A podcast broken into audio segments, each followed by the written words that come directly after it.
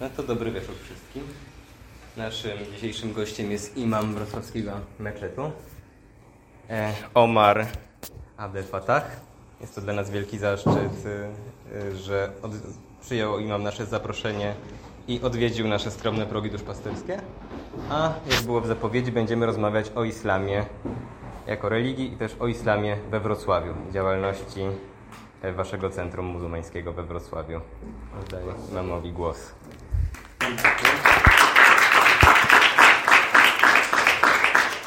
Bardzo dziękuję za e, piękne przedstawienie mnie.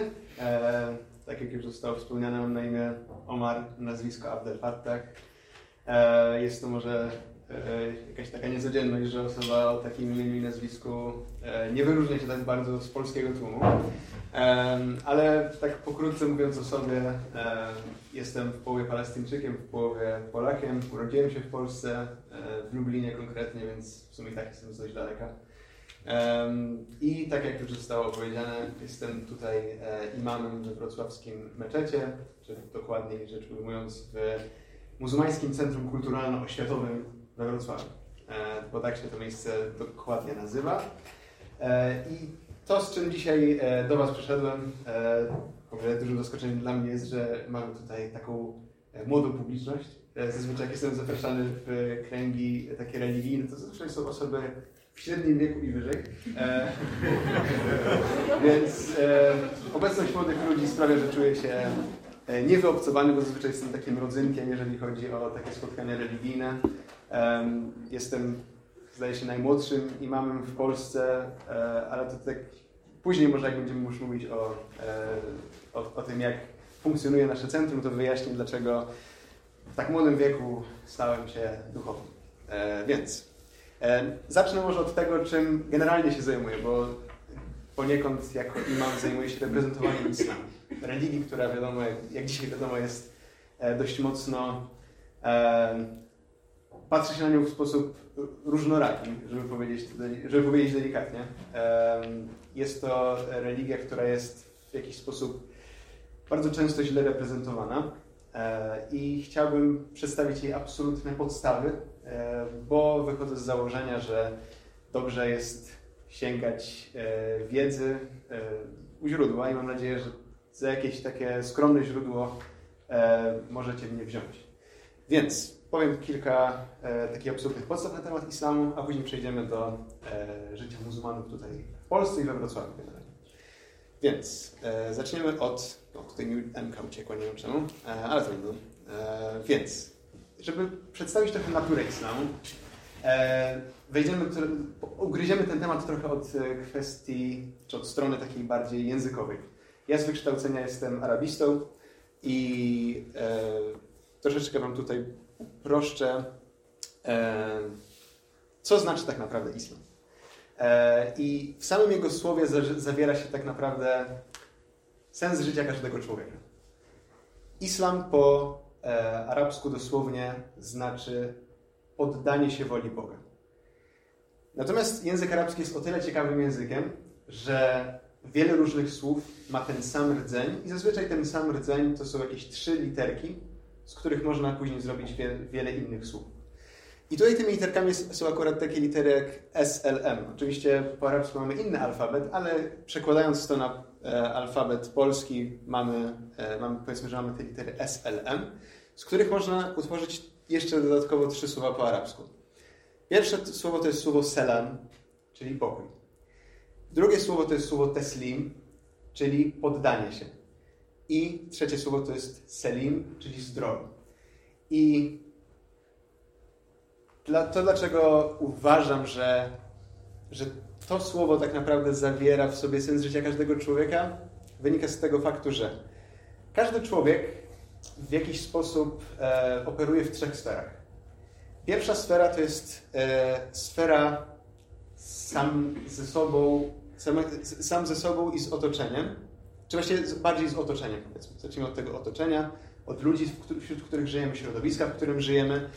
I każdy człowiek powinien dążyć do tego, żeby żyć w stanie pokoju z ludźmi wokół siebie, z, z przyrodą, ze wszystkim, co go otacza. I to jest właśnie ten pokój, czyli selam.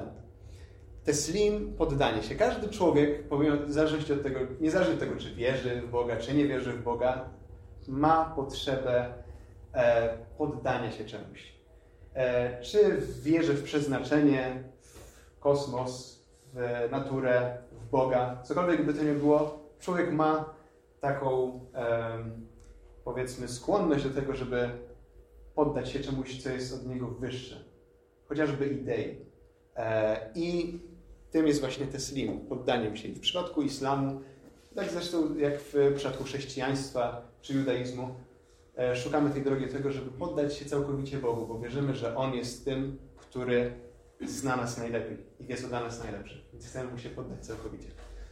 I trzecią, e, tym trzecim słowem jest selim, czyli zdrowy, czy zdrowie. I to jest ta sfera, więc mamy już tą sferę z tym, co nas otacza. Mamy tą sferę między nami a jakąś siłą wyższą i mamy tą sferę wewnętrzną, czy taką ograniczającą się do nas samych. Chcemy, powinniśmy dbać o to, żebyśmy byli zdrowi na duchu e, i na ciele, więc jeżeli dbamy o swoje zdrowie, dbanie o swoje zdrowie generalnie psychiczne, fizyczne jest czymś, co, e, co też jest ważne e, dla, dla osoby wierzącej. Powinno być ważne, tak żeby jak najlepiej służyć Bogu w tym życiu, powinniśmy dbać o swoje zdrowie psychiczne, fizyczne itd. Tak Więc te trzy słowa, mam wrażenie, one zawierają tak naprawdę sens życia każdego człowieka. Kwestia tego, jak, jak do tego dochodzimy, jaką, e, jaką ideologię do tego e, do, doprawiamy. Nie? Więc e, myślę, że to jest coś, co, co niezależnie od tego, w co wierzymy, łączy nas wszystkich. Więc to jest islam i jego natura. Jeżeli chodzi o filary islamu, e, bo islam opiera się na pięciu filarach. I być może e, już jako osoby pewnie wykształcone. Y, słyszeliście może o, o filarach islamu, słyszeliście o, albo przynajmniej o ich części. Więc pierwszym jest wyznanie wiary. Jako muzułmanie wyznaje, y, y, żyjemy według takiego, czy najważniejszym zdaniem, na którym się opiera islam, to jest oświadczenie, że nie ma Boga oprócz jedynego i Muhammad jest jego wysłannikiem. Więc jako muzułmanie wierzymy, że jest tylko jeden Bóg, nie ma żadnych towarzyszy, nie ma żadnej rodziny, e, jest najwyższy, nikt mu nie jest równy i oświadcza, oświadczając, że Muhammad, pokój z nim, jest jego wysłannikiem, jednocześnie zaświadczamy, że wszyscy inni prorocy, którzy byli przed Muhammadem, od Adama, przez Noego, Abrahama, Mojżesza, Jezusa tak dalej, że oni wszyscy nieśli tą samą misję od Boga. Kolejnym filarem islamu jest modlitwa. E, modlitwa, którą jako muzułmanie odprawiamy pięć razy dziennie, e, o każdej porze dnia. Jest modlitwa o brzasku, jest modlitwa o południe, jest modlitwa po południu, modlitwa o zachodzie słońca i modlitwa w nocy. E, te modlitwy są krótkie, one zazwyczaj trwają, powiedziałbym, około 4 minut, tak średnio. Nie są to bardzo długie modlitwy, w ich trakcie recytujemy Koran, o którym też sobie później troszkę powiemy. Więc to w jakiś sposób nam organizuje życie i to jest, tak jak powiedział prorok Muhammad, pokój z nim, to jest ten kręgosłup wiary, kręgosłup religii. Na tej, wokół, na tej modlitwie, bez niej to wszystko jest trochę chwiejne. Bo tego kontaktu z Bogiem potrzebujemy. E, tak, jeszcze skoro mówimy o modlitwie, e, to e, tak jak później też będziemy mówili o meczecie w Wrocławiu, czy jakichkolwiek innych meczetach, to pomyślałem, że teraz będzie dobra okazja, żeby szybko pokazać trzy najważniejsze meczety dla muzułmanów. Tutaj na zdjęciu widzicie meczet, który nazywa się meczet Al-Haram w Arabii Saudyjskiej. To jest meczet, do którego muzułmanie udają się na pielgrzymkę, o której też zaraz powiemy. I to jest najważniejszy meczet dla muzułmanów. To jest meczet, mm, którym, w kierunku którego się modlimy jako muzułmanie, bo też jako muzułmanie odprawiając modlitwę kierujemy się właśnie w tym kierunku, w kierunku Mekki. W przypadku Polski to jest akurat południowy wschód. E, więc wszyscy muzułmanie kierują się właśnie e, w trakcie modlitwy do tego miejsca. E, kolejnym ważnym meczetem, drugim najważniejszym jest meczet e, proroka, Mesjid al-Nabawi w Medynie, też w dzisiejszej Arabii Saudyjskiej. To jest meczet, gdzie prorok Muhammad, pokój z nim, jest pochowany i w którym długi czas żył e, po swojej e, migracji z Mekki do Medyny. I trzeci najważniejszy meczet, taki, który, e, miejsce, które łączy tak naprawdę wszystkie religie abrahamowe, e, to jest Jerozolima, a konkretnie mówiąc, to jest akurat meczet, e, który się nazywa Al-Aqsa.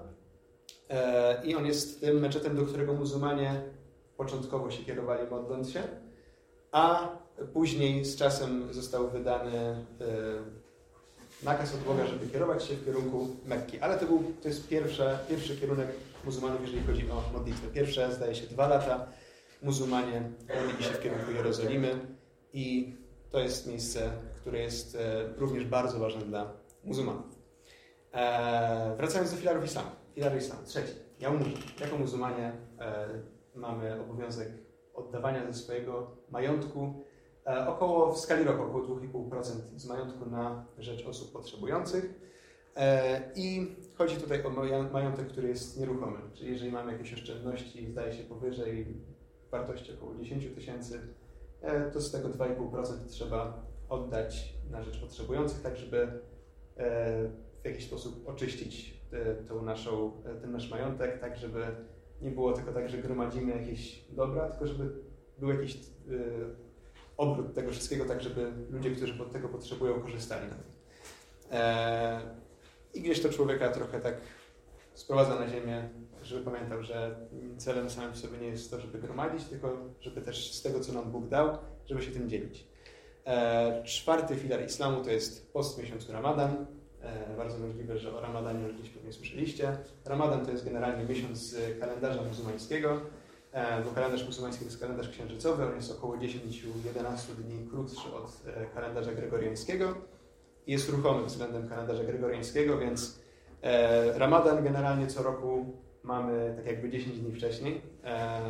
I w miesiącu Ramadan jako muzułmanie od wschodu do zachodu słońca pościmy czyli w ogóle wstrzymujemy się od picia, jedzenia, e, kontaktów, e, stosunków seksualnych e, od wschodu do zachodu słońca, skupiając się bardziej na tym aspekcie duchowym człowieka. Staramy się zbliżyć do Boga, pomagać, robić więcej dobrych uczynków i tak jakby naładować trochę takie duchowe baterie w tym miesiącu. Oczywiście post jako taki, on wydaje się trudny, bo zawsze jest tak, że jak pościmy, to, to jest coroczne pytanie, e, kiedy ludzie się dziwią, czemu na przykład nie chcę, e, czemu nie mogę jeść. Mówię, no poszczę, jest ramadan. Nie możesz nic jeść? Nie mogę nic jeść. Nie możesz nic pić? Nie mogę nic pić. Nawet wodę? Nawet wodę. Jest zawsze, to pytanie o wodę, to ono jest zawsze. Ta, ta woda to jest, to jest świętość, więc bardzo doceniam to, że tą wodę tutaj mam. Ja akurat dzisiaj mogę pić, bo Ramadan dopiero nam wypadnie w przyszłym roku około, akurat na kwiecień zdaje się przypadnie. Więc to jest właśnie Ramadan, później możemy sobie więcej o tym powiedzieć. E, I ostatni filar islamu to pielgrzymka do tego pierwszego meczetu, który pokazywałem, do meczetu Al-Haram.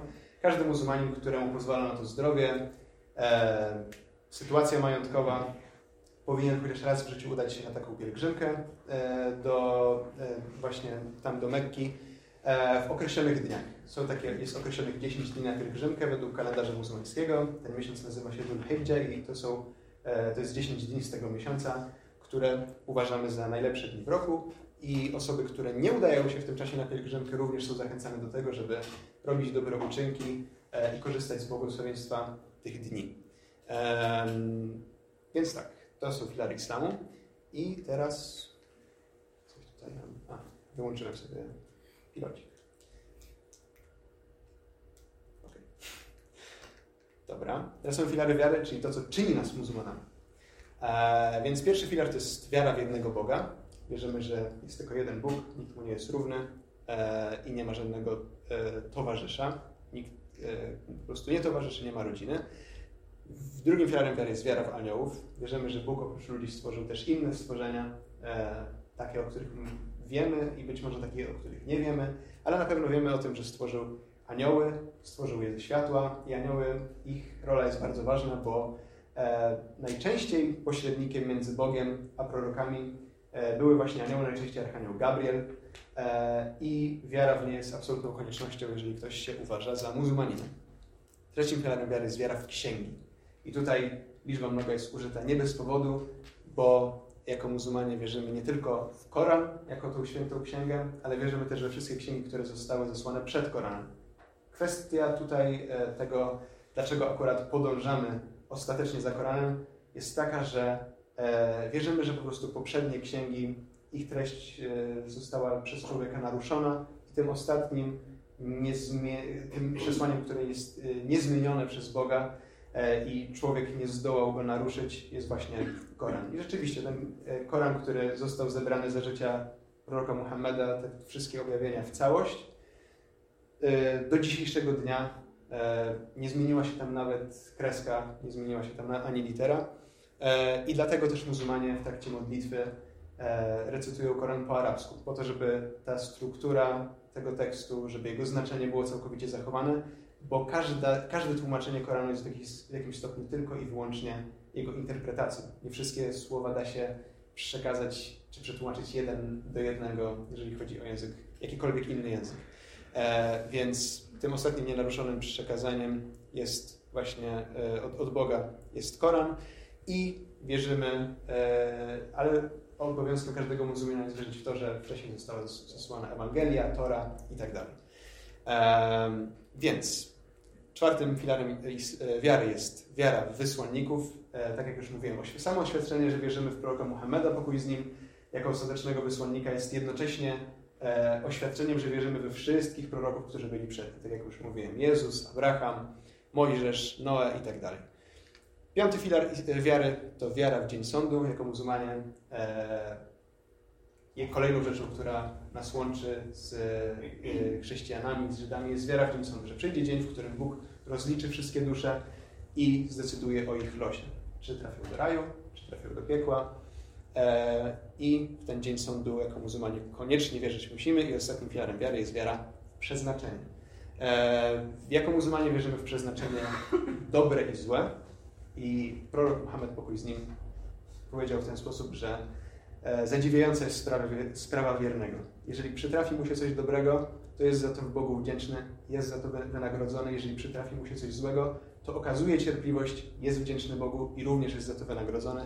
Więc cokolwiek nie przytrafi się w naszym życiu, to jesteśmy za, staramy się, e, bo w rzeczywistości to różnie oczywiście bywa, ale staramy się być Bogu wdzięczni za wszystko to, co Bóg nam zapisał.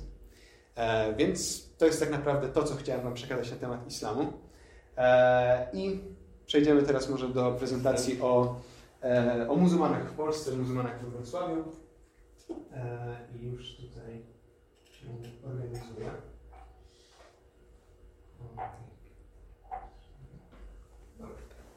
A więc na początku wyjdziemy od tego takiego szerszego, szerszej perspektywy na na muzułmanów e, w ogóle w Polsce, a więc muzułmanie w Polsce.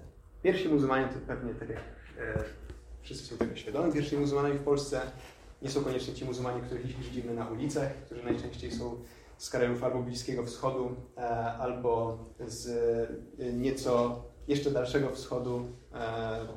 Pierwszymi muzułmanami byli oczywiście tutaj Tatarzy, którzy się osiedlili w Polsce ponad 600 lat temu na wschodzie Polski. Być może ktoś z Was był w, chociażby w Kruszynianach, e, gdzie jest to jeden z takich najstarszych meczetów w Polsce. E, bardzo polecam, piękne miejsce. E, i, i, I cudowni ludzie też, którzy tam się tymi miejscami zajmują. E, I tak, dzisiaj oficjalne statystyki mówią o tym, że muzułmanów w Polsce jest około 40 tysięcy, ale zdaje mi się, że jest ich mimo wszystko więcej. Dalej nie jest to jakaś oszołomiająca liczba, bo wydaje mi się, że pewnie w granicach 80 tysięcy w całej Polsce się e, gdzieś ta liczba zamyka i większość muzułmanów mimo wszystko żyje w Warszawie. E, są to najczęściej osoby mm, z Azji Środkowej, z Indii, z Bangladeszu, z Pakistanu. Jest też sporo osób arabskiego pochodzenia i to są osoby, które najczęściej przyjechały tutaj w latach 80., 90. na studia i po prostu zostały. E, I duża tak naprawdę część też e, każdej społeczności, z tego co zauważyłem, muzułmańskiej w większych miastach, e, stanowią ją studenci, więc często to są. Te, te, ciężko w ogóle oszacować, ilu jest muzułmanów w Polsce, przez to, jak bardzo ruchoma jest ta, jest ta nasza społeczność. Przychodzą ludzie, wyjeżdżają, uczą się tutaj, wyjeżdżają, pracują, wyjeżdżają, więc nie jest to nic, co jest bardzo stabilne, bym powiedział. E, I ja akurat tutaj e, reprezentuję centrum czy meczet, który jest pod zarządem Ligi Muzułmańskiej w Polsce, e, organizacji, która zrzesza około zdaje się dziewięciu takich meczetów czy centrów kultury w całej Polsce i jej głównym zadaniem jest zapewnienie muzułmanom w Polsce miejsca, gdzie mogą praktykować swoją religię, gdzie mogą się edukować, gdzie mogą edukować swoje dzieci, prowadzenie dialogu międzyreligijnego i to jest tak naprawdę jedna z najważniejszych funkcji Ligi Muzułmańskiej w Polsce. I to jest coś, z czego jesteśmy dumni, że tak naprawdę na, zdaje się, skalę europejską czy światową były tutaj w Polsce organizowane takie piękne inicjatywy jak Dzień Islamu w Kościele Katolickim, czy Dzień, e, czy Dzień Chrześcijaństwa w meczecie, e, albo Dzień Judaizmu na przykład w meczecie, czy Dzień Judaizmu e, w, w Kościele Katolickim i to gdzieś tam w tym takim pięknym braterskim trójkącie się odbywa. I, I to, jest, to są te najważniejsze funkcje Ligi Muzułmańskiej, które ta organizacja pełni. Została ona założona w 2001 roku, ale zarejestrowana oficjalnie w Departamencie Wyznań i Mniejszości Narodowych przy Ministerstwie Spraw Wewnętrznych i Administracji e, oficjalnie w 2004 roku i została wpisana do rejestru kościołów i innych związków wyznaniowych. I to, co jest ważne, zrzesza muzułmanów każdego pochodzenia, bo to jest coś, co nie jest do końca oczywiste. E, czymś, co. Mm, bo jest też e, organizacja Muzułmański Związek religijny, która niedługo będzie miała 100 lat. I to jest e, organizacja tatarska tutaj w Polsce, e, która funkcjonuje już od bardzo dawna, ale e, przynajmniej na początku zrzeszała tylko i wyłącznie osoby pochodzenia tatarskiego. I mm, taką organizacją pierwszą, która zrzesza osoby każdego, wszelkiego pochodzenia jest właśnie Liga Muzułmańska, która tak naprawdę wyrosła z innej organizacji organizacji studenckich, student, e, Stowarzyszenie Studentów Muzułmańskich, które poniekąd funkcjonuje do dzisiaj, e, ale tak naprawdę wszelkie obowiązki tego, tej organizacji przeszły już na Ligę Muzułmańską. Ale tamta organizacja została założona pod koniec lat 80., przełom lat 80., 90. i byli to głównie studenci z Jemenu, z Palestyny, Syrii, którzy tutaj przyjechali na studia i po prostu zaczęli tak na boku tą działalność taką religijną e, widząc, że jest pewien e, niedobór. Zaczęli pojawiać się muzułmanie w Polsce, ale nie było miejsca na przykład, gdzie się modlić. E, nie było też takich miejsc, gdzie ludzie, którzy muzułmanami nie są, mogliby się czegoś dowiedzieć o, o islamie. I tak powoli to wszystko zaczęło się rozszerzać. Więc to jest o tyle o lidze muzułmańskiej, jeżeli chodzi o muzułmanów we Wrocławiu. Szczerze mówiąc, ja jestem bardzo świeżym wrocławiakiem.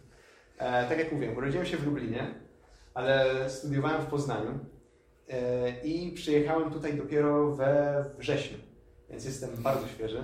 E, I, i takie ciepłe przywitanie tutaj sprawia, że, że czuję się bardziej, jeszcze o krok, jestem krok bliżej bycia już tak naprawdę wrocławiakiem. E, ale co nieco postaram się powiedzieć może o tych realiach naszej społeczności tutaj. Tak naprawdę struktura naszej społeczności jest taka, ona, ona tak naprawdę odzwierciedla to, co jest na tym takim, e, to, to o czym mówiłem jakby z tej szerszej perspektywy. Muzułmanie w Polsce w głównej mierze to są e, osoby, e, tak jak mówiłem, z Indii, Pakistanu, z Azji Środkowej i to się bardzo łatwo da zauważyć właśnie w naszym meczecie tutaj we Wrocławiu. Da się to zauważyć w każdym większym centrum muzułmańskim w Polsce tak naprawdę. Ale to nasze centrum, ono zostało założone wygląda tak z zewnątrz. E, w lecie bardzo ładnie wygląda, jak jest tak fajnie obrośnięte. Teraz niestety zima to wszystko tak, te wszystkie listki nam pospadały. E, no. Ale czekamy na wiosnę. Ten budynek został zakupiony w roku 2004 i jesteśmy po sąsiedzku z kościołem dominikanów. Tak. Franciszkanów. Franciszkanów, przepraszam najmocniej.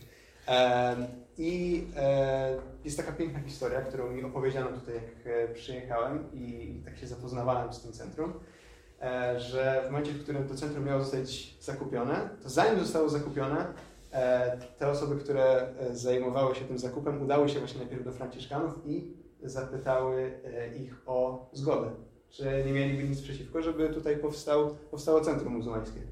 I to był piękny gest E, ze strony Franciszkanów, którzy powiedzieli, że nie ma absolutnego, absolutnie problemu i że wręcz przeciwnie, że, że bardzo się cieszą z naszej obecności tam. E, I od tamtej pory jesteśmy takimi właśnie dobrymi sąsiadami. E, więc dzisiaj na przykład jest piątek, dzień, w którym my jako muzułmanie, który jest naszym dniem świętym, tak jak dla Żydów sobota, czy dla chrześcijan niedziela. Więc dzisiaj sobie, więc dzisiaj mieliśmy modlitwę piątkową tam w, w naszym centrum. Ale zazwyczaj też zaczynamy ją o 12. O 12 też często słuchać dzwony właśnie z kościoła, więc to jest taki bardzo fajny niszmasz, który mamy tam na Kasprowicza. Więc już trochę lat to, to centrum funkcjonuje, tak jak mówię, od 2004 roku. E, tych e, naszych e, imamów e, było po drodze kilku, ale takim, e, który odcisnął e, jakby swój, swój ślad tutaj we Wrocławiu, jest imam Ali Ebielisa, który jest taką osobą bardzo znaną w środowisku religijnym tutaj we Wrocławiu. E, jest znany jako właśnie taki człowiek dialogu, e, który e, bardzo dbał o to, żeby to centrum było otwarte dla wszystkich. Przez długi czas były organizowane Dni Islamu, takie coroczne Dni Islamu właśnie w tym centrum. I, I o to właśnie, żeby te relacje między naszym centrum a innymi świątyniami we Wrocławiu E, żeby te relacje były jak najlepsze. I ostatnio też jedną z takich moich pierwszych przygód tutaj we Wrocławiu jako imama e, było zaproszenie na Asyż we Wrocławiu, tutaj właśnie też do Dominikanów, e, więc też taka piękna inicjatywa pokojowa, która swoje korzenie tak naprawdę ma właśnie jeszcze od powiedzmy dawien dawno, jeszcze jak był imam Ali Abilisa, więc ja go zawsze lubię tak dobrze wspomnieć, bo to jest człowiek, który tam pracował przez bardzo długi czas, przez, przez ponad dekadę E, i zrobił niesamowicie świetną robotę. E, I teraz udał się na taki zasłużony odpoczynek, więc on sobie, on, on jest, on nas wspiera duchowo, ale e, przekazał tą pałeczkę dalej. I tak się stało akurat, że te trzy miesiące temu ta pałeczka trafiła do mnie. Tak jak mówiłem, jestem co prawda najmłodszym w Polsce, ale troszeczkę wynika to mm, z takiego też braku kadr. Ja jestem osobą, która E, w tym środowisku się wychowywała. Jestem osobą, która jest wykształcona z zakresu języka arabskiego. E, moim tatą był e, mufti polski Nidal Abutabak. On był muftim z ramienia Ligi Muzułmańskiej. Niestety zmarł w tamtym roku, akurat z, z, przez, przez pandemię na COVID. I wychowałem się w takim środowisku bardzo Mm, bliskim religii i, i, i tą wiedzę zdobywałem czy od taty, czy od innych wykwalifikowanych osób, e, ale prawda jest taka, że to nie jest nic, co jest e, takie bardzo oczywiste, żeby. To, to nie, jest, nie jest czymś oczywistym, żeby zobaczyć 24-letniego e, imama gdziekolwiek tak naprawdę w Polsce. Zazwyczaj, jeżeli gdzieś będziecie, będziecie może mieli okazję odwiedzić którekolwiek z innych centrów muzułmańskich, to zazwyczaj są to osoby bardziej doświadczone mądrzejsze, dojrzalsze. A ja jestem trochę takim, takim rodzynkiem. Więc, e, więc to jest tak, że robię to z takiego powołania. E, oczywiście poczucie, że e, kontynuuję też e, pracę mojego taty. E, I oczywiście przede wszystkim mam nadzieję, że jest to, jest to dla Boga i jest to dla ludzi, żeby ludzie korzystali z dobrodziejstw takiego miejsca, czy to muzułmanie, czy też nie muzułmanie, bo w tym centrum e, organizujemy e, takie zajęcia, e, takie lekcje muzealne, e, podczas których zapraszamy najczęściej szkoły, uniwersytety, czy jakiekolwiek zainteresowane grupy, żeby opowiedzieć im właśnie o, o islamie, odpowiedzieć na ich pytania, e, opowiedzieć im o meczecie trochę i o muzułmanach, więc staramy się, żeby to miejsce było jak najbardziej otwarte. Oczywiście E, pandemia nas troszeczkę e, tutaj ogranicza teraz, ale mimo wszystko i tak jeszcze w tym roku udało się kilka takich spotkań zorganizować. Dzięki Bogu, więc, więc to miejsce, ono właśnie tak jest. Jest miejscem, staram się, żeby było miejscem otwartym, miejscem dla każdego, niezależnie od tego, jakiego jest wyznania. Mm, I, i staramy się tą, tą dobrą pracę kontynuować. Czy ja coś tutaj jeszcze mam ciekawego do powiedzenia? A, e, jeszcze chciałem tak tylko wspomnieć o Muzułmańskiej Fundacji Pomocy. To jest taka fundacja, która e, powstała w 2012 roku e, i która działa na, właśnie w tych wszystkich e, centrach muzułmańskich w Polsce e, w ten sposób, że najczęściej staramy się dochodzić do osób najbardziej potrzebujących w, w środowisku muzułmańskim, ale nie tylko. W trakcie pandemii też organizowaliśmy takie zbiórki jedzenia dla potrzebujących. Tak samo ostatnimi czasy pracuje Muzułmańska Fundacja Pomocy nad współpracą z Caritasem, żeby przekazywać ubrania dla E, uchodźców, którzy znaleźli się w trudnej sytuacji na wschodniej granicy. E, przynajmniej ci, którzy już w jakiś, jakiś sposób udało im się dostać do Polski, żeby zapewnić im takie najważniejsze, podstawowe, e, potrzebne im do życia rzeczy. Więc to są takie, więc to jest organizacja, która jest też w jakiś sposób przez nasze centrum obecna tutaj na poziomie lokalnym. Najczęściej tej pomocy potrzebują nas studenci, może, którzy są z E, biednych krajów, bo mamy na przykład studentów z, z krajów afrykańskich, z Azji Centralnej. E, to najczęściej są studenci, którzy nie mogą za bardzo liczyć na e, taką pomoc finansową ze strony swoich państw, więc poprzez fundację czy poprzez samo nasze centrum staramy się takim osobom pomagać. I to jest generalnie chyba tyle, co chciałbym Wam bezpośrednio przekazać. Mam nadzieję, że więcej wyniknie tutaj z naszej rozmowy, a później też z rozmowy z Wami. Więc bardzo Wam dziękuję. No i teraz postaram się zasiąść Proszę. i oddać głos tutaj prowadzącemu. A ja oddam głos imamowi. e, już trochę opowiedział imam o swoim pochodzeniu i e, o swoich studiach, ale jak to się stało, że znalazł się imam we Wrocławiu, że trafił z Poznania do Wrocławia? Tak, jak to się stało? E, szczerze mówiąc, do końca sam nie wiem. E, e, więc było, było to dość e, Dostałem po prostu propozycję od e, właśnie zarządu Ligi Muzułmańskiej, żeby e, wypełnić taką lukę, która tutaj powstała we Wrocławiu po tym, jak właśnie imam, e, imam Ali Abisa właśnie e, zrezygnował z, z piastowania tego stanowiska imama tutaj we Wrocławiu. E, były po nim osoby, które zajmowały się tym, ale nie mogły się temu oddać całkowicie. E, były zajęte, miały pracę i tak dalej. E, ja jako jeszcze, jeszcze student, bo jeszcze jestem studentem, mam ostatni e, rok magisterki teraz przed sobą, mm, dostałem tą propozycję, że w sumie Wrocław jest niedaleko od Poznania, więc jakbyś miał coś do załatwienia w Poznaniu, zawsze możesz sobie tutaj wrócić. E, no ale tutaj mamy to centrum.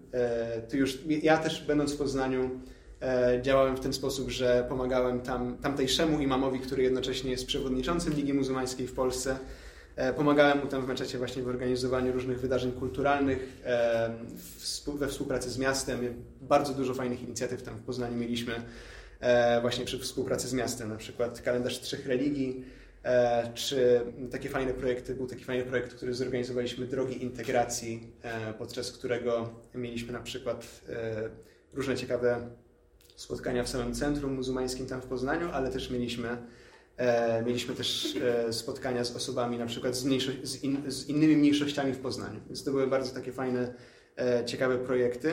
Więc gdzieś tam się pod tym kątem troszeczkę już oswoiłem z, tym takim, z tą taką pracą w Centrum Muzułmańskim. Prowadziłem tam też modlitwy w Poznaniu, jak tamtejszy imam nie mógł. Gdzieś to takie doświadczenie powoli, powoli zbierałem i w pewnym momencie uznano, że skoro jest taka luka we Wrocławiu, E, to uznano, że jestem dobrą osobą, żeby tą lukę wypełnić. E, no i gdzieś tam staram się w tej, w tej luce jakoś poustawiać i, i się osadzić e, krok po kroku, bo może jestem świeżak jeszcze, ale, ale staram się właśnie w ten sposób tutaj jakoś odnaleźć. Więc była to taka propozycja troszeczkę zaskoczenia, ale, ale uznano, że, że już jakieś doświadczenie mam, wykształcenie też jakieś jest, więc E, więc czas rozwinąć skrzydła. Jak się imamowi podoba Wrocław?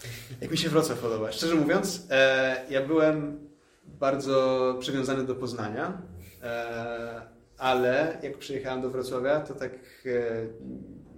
nie, nie, nie, nie praktykując tutaj żadnej kokieterii, Wrocław jest najładniejszym miastem w Polsce, tak naprawdę mi się wydaje. Zgadzam się. Tak? No dokładnie.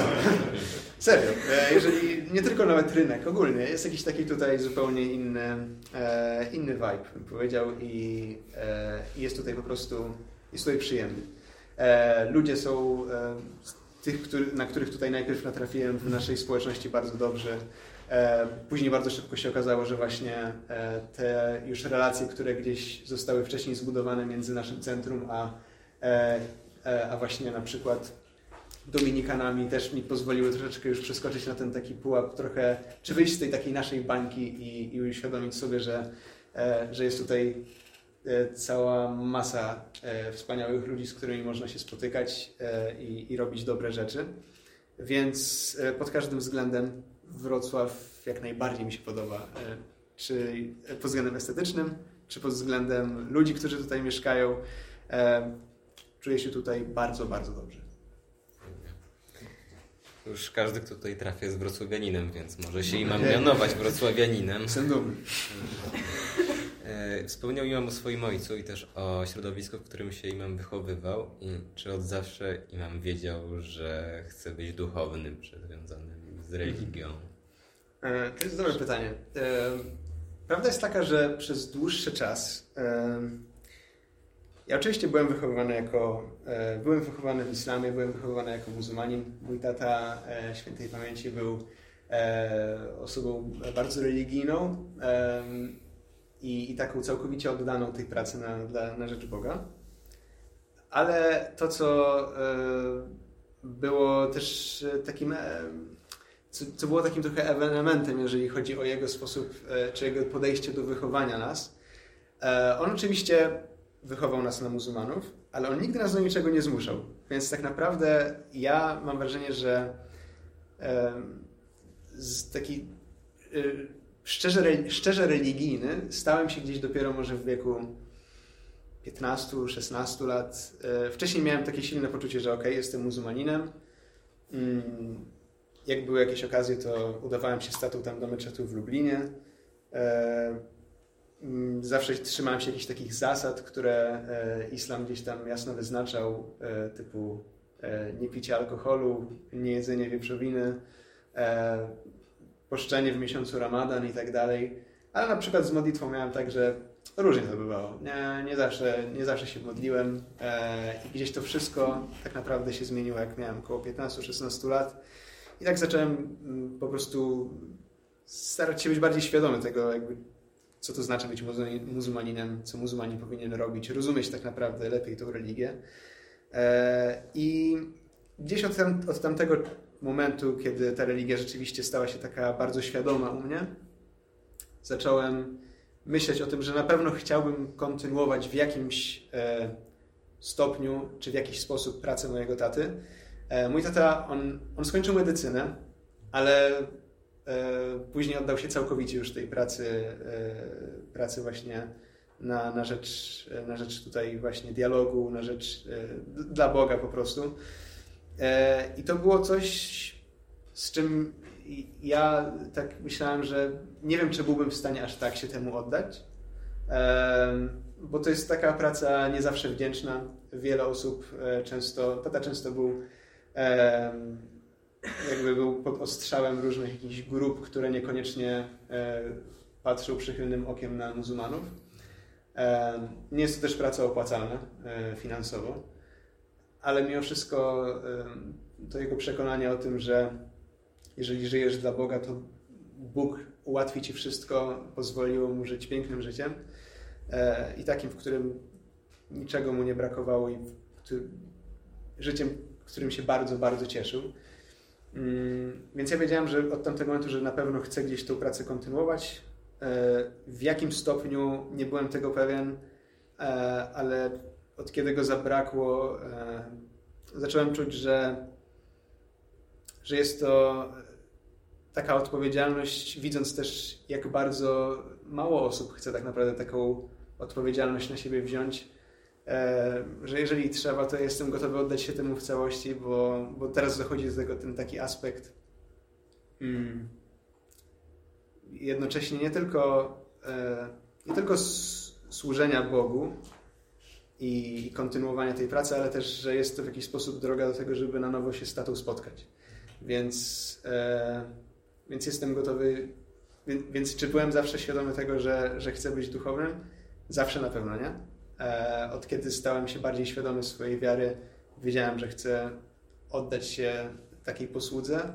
Nie, wie, nie wiedziałem tylko w jakim wymiarze czasu. Ja mimo wszystko teraz też dalej pracuję trochę, e, dorabiam jako na, nauczyciel języka arabskiego, trochę jako tłumacz, e, więc nie jestem takim pełnoetatowym imamem, ale rzeczywiście to jest to moje główne zajęcie na chwilę obecną.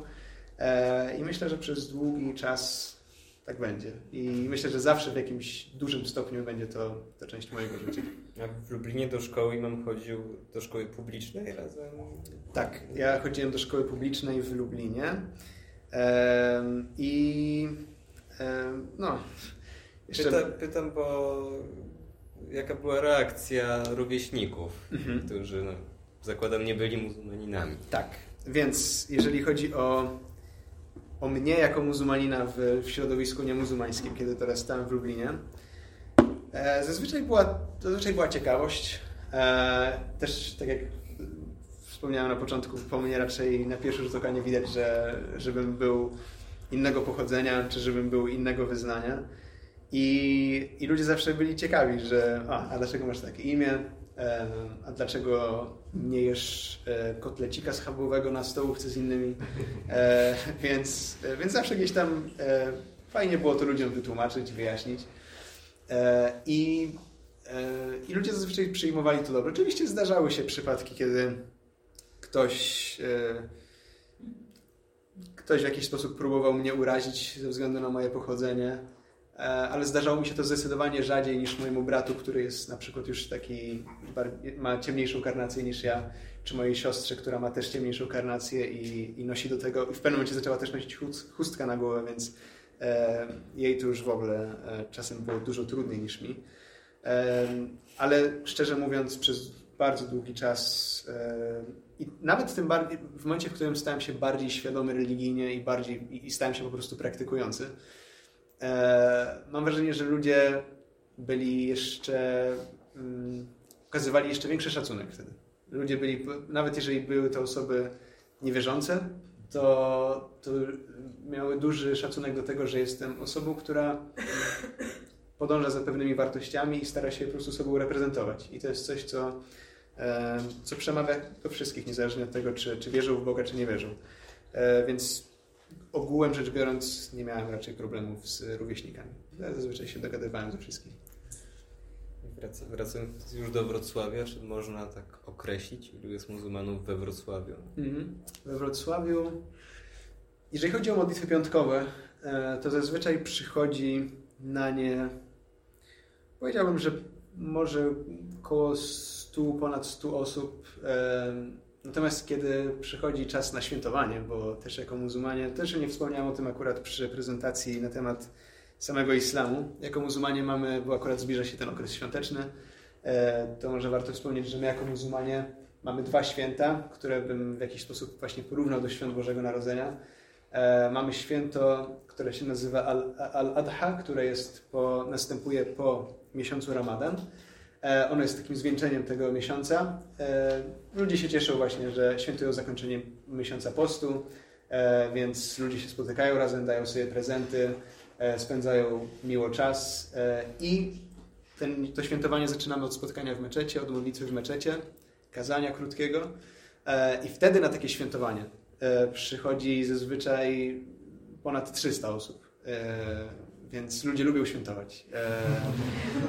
I więc co piątek to już może nie, ale, ale, ale te, właśnie przy okazji tych świąt e, zdecydowanie. I te drugie święta nazywają się, e, bo święto po arabsku to jest Eid, więc jest Eid al-Fitr, więc jest to drugie święto, które, e, które nazywa się świętem e, al-Fitr. Ono jest, następuje po okresie pielgrzymkowym, po tych 10 dniach, e, w których muzułmanie pielgrzymują. E, I działa ona dokładnie na tej samej zasadzie. Rano spotykamy się na modlitwę, krótkie kazanie i później ludzie razem spędzają czas, cieszą się tym dniem, dają sobie prezenty i tak dalej. E, Więc wtedy rzeczywiście ponad te 300 osób przychodzi. Wydaje mi się, że we Wrocławiu jest sporo studentów, e, jest też sporo pracowników właśnie pochodzących z Indii, z Bangladeszu. Ciężko mi to oszacować. Wydaje mi się, że spokojnie między 500 a 1000 w samym Wrocławiu jest e, i wydaje mi się, że jest też e, całkiem sporo muzułmanów w, e, całym województwie tutaj, szczególnie pracownicy z Azji Środkowej. wydaje mi się, że jest ich sporo, ale nie da się tego dokładnie szacować. A ci, którzy przychodzą do meczetu, to są już muzułmanie, którzy mieszkają od dawna we Wrocławiu, czy też to są studenci albo osoby, które przyjechały do pracy, no i tak jak Jest mówił to- imam, tak. wyjadą. Jest to absolutna mieszanka. Jest grupa osób, które mieszkają tu już od kilku dekad. E, Najczęściej lekarze, inżynierzy, którzy tutaj po prostu się wykształcili, e, założyli rodziny i zostali. E, Zdecydowana większość to studenci e, i jest też spora część właśnie pracowników, którzy najczęściej e, przyjeżdżają tu, tak jak mówiłem, albo z, część, często przy- przyjeżdżają albo z Ukrainy, albo z Azji Środkowej i ciężko powiedzieć, czy się tutaj tak bardzo chcą osiedlić, czy może będą chcieli później wrócić, ale, ale to jest, jest to taka jest to taka duża, jest to mieszanka. Są też osoby e, polskiego pochodzenia, konwertyci, którzy, osoby, które przyjęły islam. E, tutaj akurat w, w Wrocławiu nie jest bardzo dużo tych osób, e, ale wydaje mi się, że przynajmniej z tych, które, które są jakoś tam w miarę obecne teraz w tym, w tym naszym meczecie, gdzieś może w okolicach 20 osób to jest. E, Głównie, e, głównie zauważyłem, że jest e, większa tendencja do przyjmowania islamu wśród kobiet. Ludzie często mają takie założenie z góry, że a, pewnie poznała kogoś i, i przyjęła islam. E, ale tak nie jest e, zawsze. Czasem tak jest. E, e, ale, ale też są, jest dużo takich przypadków i większość, z którymi ja miałem styczność, to były osoby, które po prostu szukały swojej drogi i uznały, że tą drogą jest islam i, i, i, mm, i przyszły do nas tutaj do meczetu, żeby, żeby wypowiedzieć to wyznanie wiary, oficjalnie stać się e, częścią tej e, muzułmańskiej społeczności i zacząć swój nowy rozdział w życiu, więc jest to absolutny miszmasz, są wszyscy po prostu.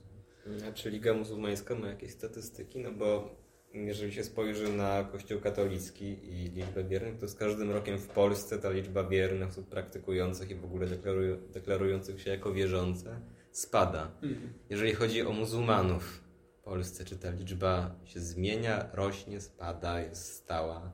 Tak jak mówię, oficjalnych statystyk nie ma. Sama Liga. Muzułmańska nie, nie prowadzi takich statystyk. E, natomiast, e, tak jak mówię, dodatkową tą trudnością jest to, że ta populacja tutaj muzułmańska jest taka przepływowa zazwyczaj. E, natomiast to jest ciekawa sprawa z tym e, byciem praktykującym. Myślę, wydaje mi się, że mm, są dwie grupy wśród muzułmanów, które są narażone na, taką, na takie zachwianie wiary i, e, i takie stopniowe odejście od, od, religi- od religijności.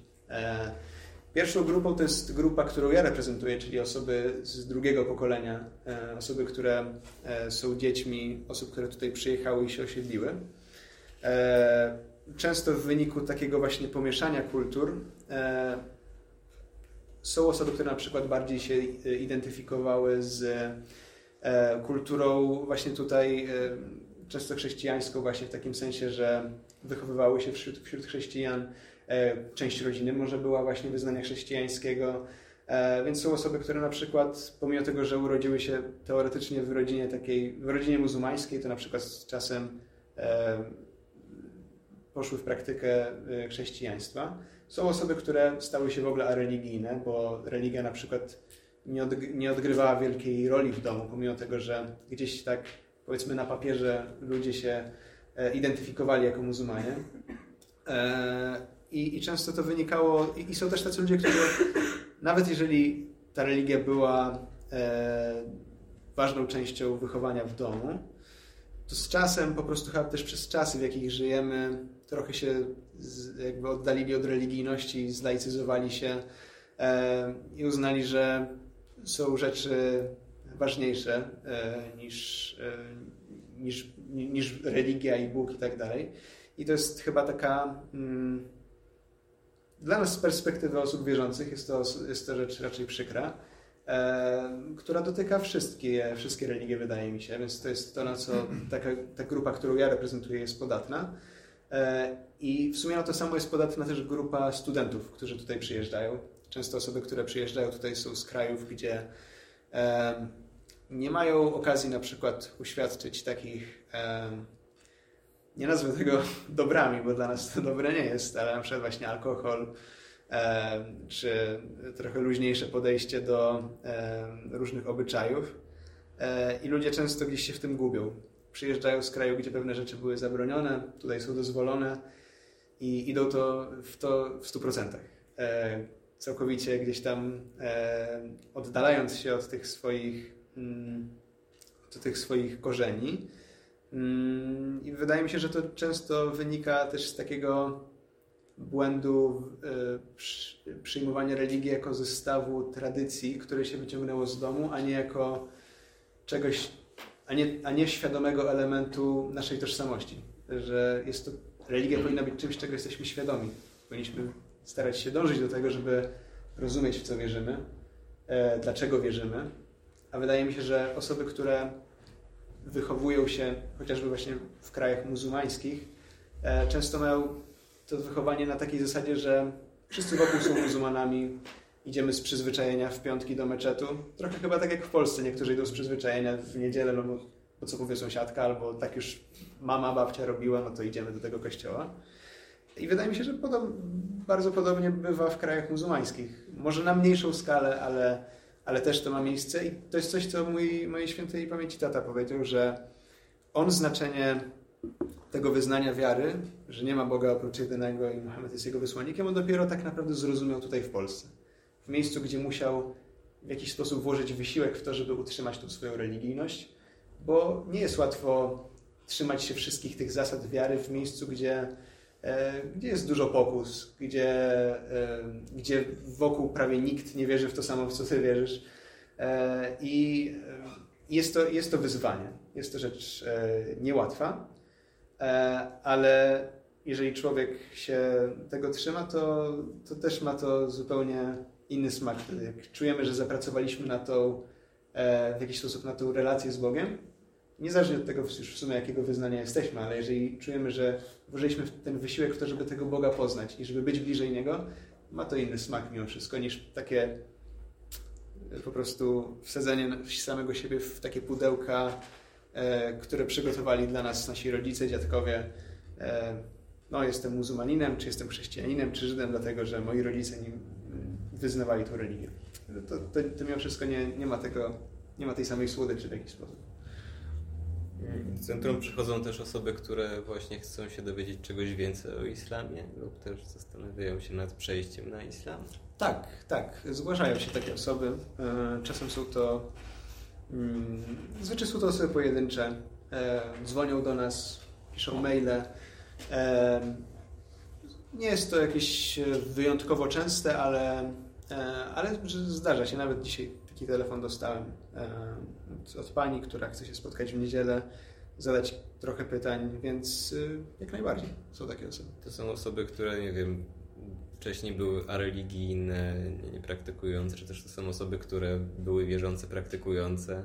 Bardzo różnie.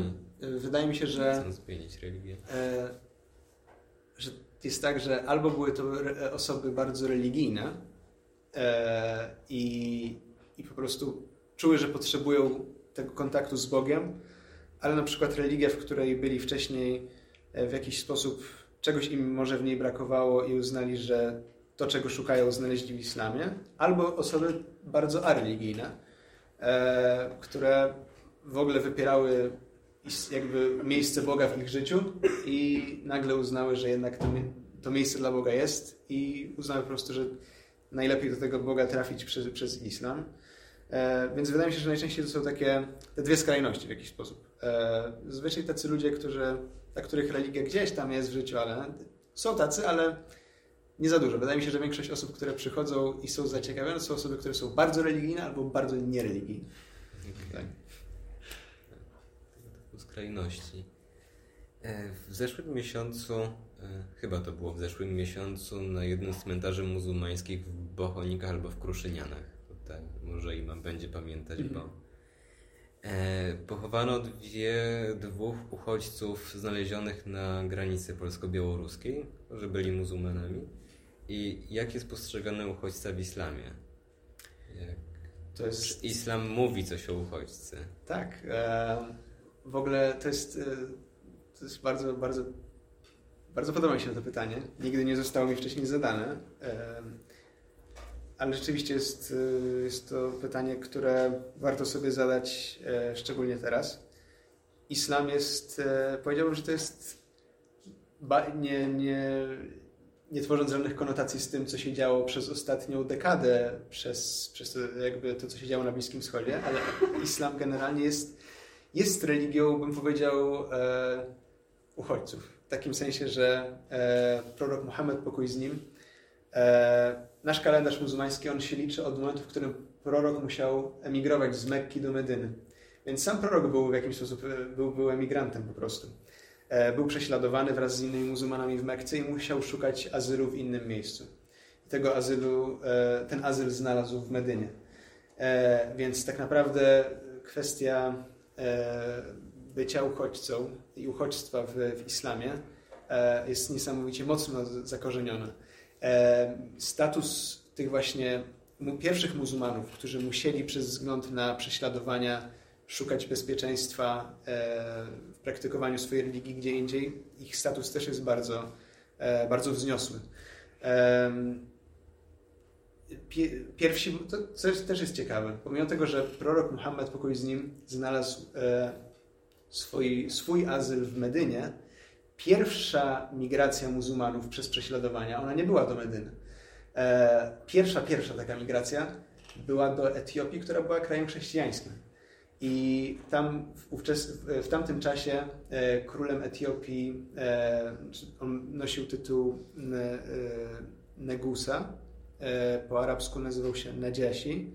E, I to był król, który, o którym prorok Muhammad pokój z nim powiedział, że to jest człowiek, e, u którego nikt nie zaznaje niesprawiedliwości, więc szukajcie u niego schronienia. E, więc grupa pierwszych kilkudziesięciu muzułmanów udała się do Etiopii i znalazła schronienie w państwie chrześcijańskim, dlatego że tam znaleźli sprawiedliwość, pokój e, i zrozumienie. I e, pomimo tego, że ci prześladowcy muzułmanów w tamtych czasach byli tak bardzo zawzięci, że udali się za nimi do Etiopii, żeby poprosić samego króla o wydanie muzułmanów, nie zgodził się na to. Powiedział, jest według relacji z tego, jak ta, to, to, to, spotkanie tego króla e, chrześcijanina z, z muzułmanami wyglądało. Zostały mu wyrecytowane sury, e, czyli rozdziały z, z Koranu, e, z, e, z, rozdziału, który, nazywał, który nazywa się Mariam, czyli Maryja. Jest taki rozdział w Koranie, który, który nazywa się Mariam, czyli właśnie Maryja, Matka Jezusa. E, I te wersety, zostały, wersety z tego rozdziału zostały wyrecytowane przed tym królem Etiopii i mówi się, że narysował na ziemi taką kreskę i powiedział, że różnica między nami a wami jest cienka jak ta kreska. I udzielił tego azylu e, muzułmanom. Więc e, islam jak najbardziej, e, jeżeli chodzi o, wręcz za, zachęca w jakiś sposób do tego, żeby, jeżeli jest taka konieczność oczywiście, e, do tego, żeby szukać schronienia e, schronienia e, od czegokolwiek na całej ziemi, bo ta cała ziemia należy do Boga. E, I Bóg mówi w Koranie, że e, czyż, ziem, czy, czyż ziemia Boga nie jest szeroka? Jest tutaj dużo miejsca tak naprawdę. Jeżeli człowiek e, znajduje się w sytuacji, w której tego, tego schronienia musi szukać poza granicami swojego e, miasta, kraju, e, to z czysto religijnego punktu widzenia jeżeli chodzi o, o islam, ma do tego pełne prawo udzielone mu przez Boga, tego, który jest Panem całej tej ziemi i człowiek tak naprawdę powinien czuć się jak u siebie wszędzie, bo przynajmniej człowiek, który każdy człowiek tak naprawdę, każdy człowiek jako stworzenie Boga powinien czuć się jak w domu na każdym skrawku ziemi, który należy do Boga. Więc e, islam jak najbardziej jest religią, która e, bardzo podkreśla wagę tego, jak jak wa waga uchodźstwa w islamie jest po prostu ogromna i, e, i, i, też nawet kwestia osób, które podróżują, bo uchodźcy w jakiś sposób są osobami podróżnymi, też w wielu miejscach w Koranie podkreślane jest, jak ważne jest, żeby, żeby dobrze traktować e, podróżnego, biednego, potrzebującego pomocy. Więc jakkolwiek byśmy na to nie spojrzeli, islam jest, oso- islam jest religią, która, e, która uchodźstwo ma w, w siebie bardzo mocno wpisane. Bo teraz nadszedł czas już na pytania ze strony publiczności, więc czy ktoś ma pytanie do naszego gościa?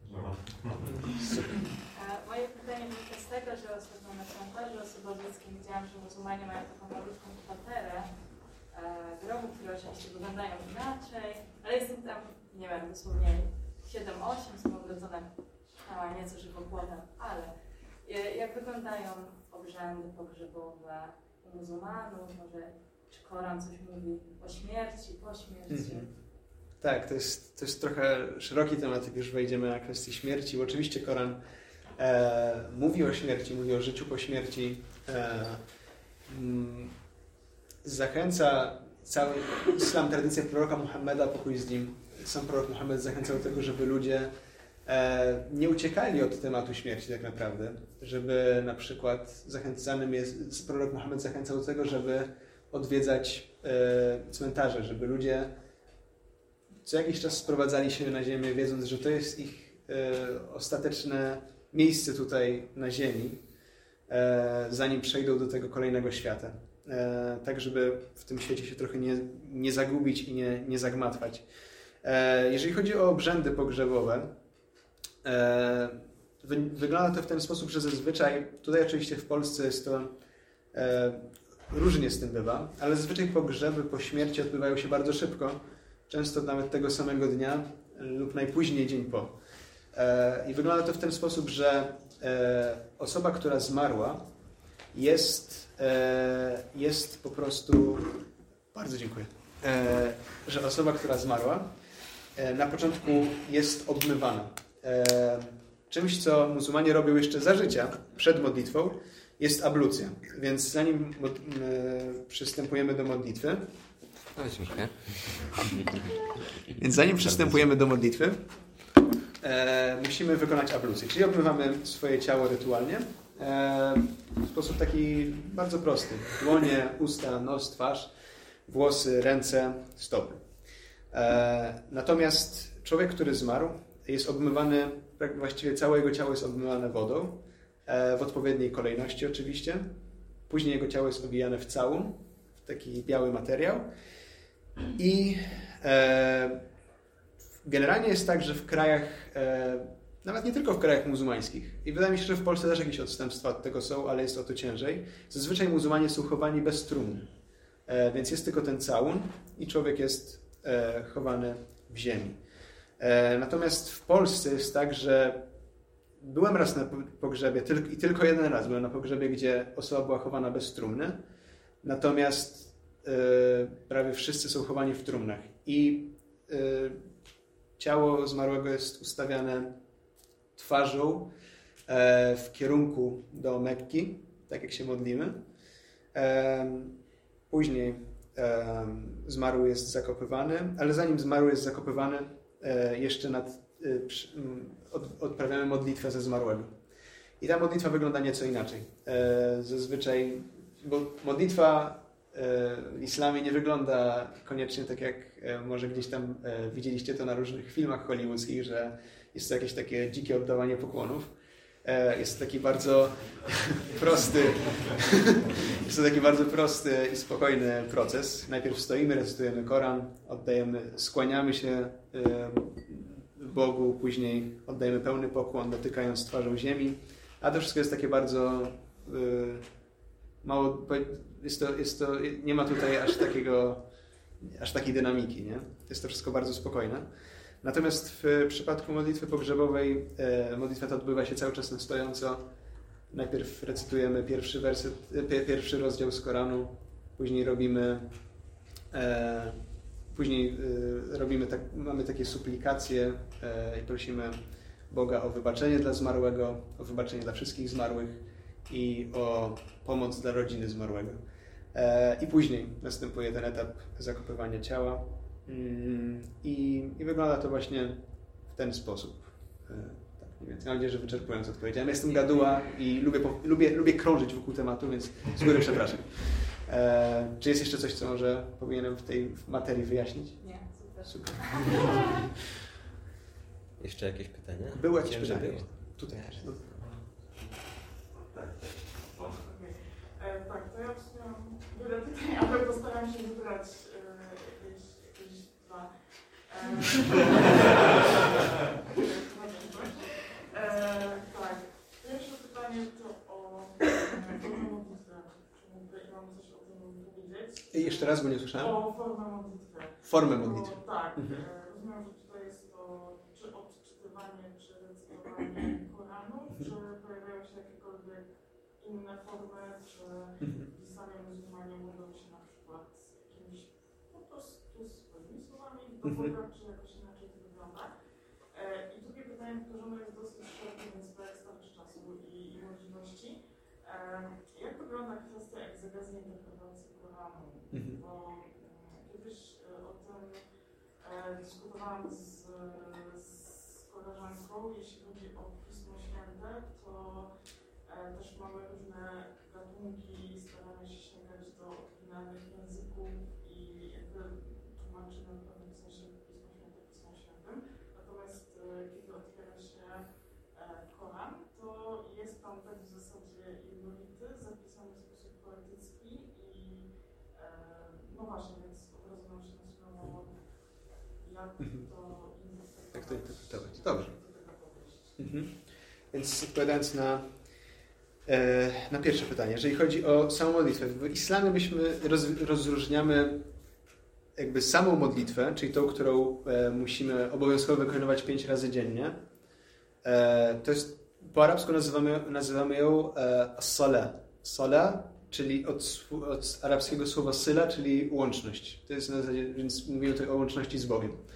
I ta forma tej modlitwy wygląda w ten sposób, że stoimy e, i jakby nie może nawet w jakiś sposób uda mi się tutaj może w miarę zaprezentować, e, żeby była jasność, że to nie wygląda w ten sposób, żeby tam bijemy taki pokłon, nie? E, więc e, wygląda w ten sposób, że kierujemy się w stronę Mekki. E, akurat nie wiem, gdzie jest ten kierunek, ale to nie ma znaczenia teraz. I zakładając, że na przykład ktoś nie wiedziałby, gdzie jest kierunek Mekki, to e, więc, e, ale zakładając, że na przykład jest sytuacja, w której człowiek nie może się zorientować, gdzie jest e, kierunek, e, może się modlić w dowolnym kierunku, więc tego nie ogranicza. Ale jeżeli wie, to kieruje się w kierunku Mekki, to akurat tam, ale wolę być teraz twarzą. Czy nawet tam? Tam? Dobra. Ale wolę być teraz twarzą, więc, więc sobie e, na, na potrzeby tego, tej prezentacji tak to zrobimy, że teraz załóżmy, jest Mekka. E, I zaczynamy modlitwę od bardzo znanej frazy Allahu Akbar. Nie? E, ale po niej nie następuje nic, co byśmy zobaczyli w e, hollywoodzkim filmie. E, więc, e, I żeby była jasność, to też jest coś, co chciałbym, żeby wy- wy- wybrzmiało bardzo jasno. E, samo Allahu Akbar znaczy Bóg jest większy. E, I kiedyś zrobiłem o tym kazanie właśnie u nas w meczecie, e, że powinniśmy to rozumieć tak, że Bóg jest tak naprawdę większy od nas samych, od naszego ego, od naszych zmartwień, od e, potencjalnie naszych wrogów. E, jest większy od wszystkiego, co możemy sobie wyobrazić. E, więc to powinno tak muzułmanina wprowadzić już ten stan, że spotykasz się z Bogiem, On jest większy od wszystkiego, o czym możesz myśleć w trakcie modlitwy. Bo modlitwa jest takim momentem, że pomimo tego, że powinniśmy być skupieni na tym spotkaniu z Bogiem, to wtedy najczęściej jakieś takie myśli przychodzą. Gdzie ja zostawiłem telefon, a co ja dzisiaj zjem, nie?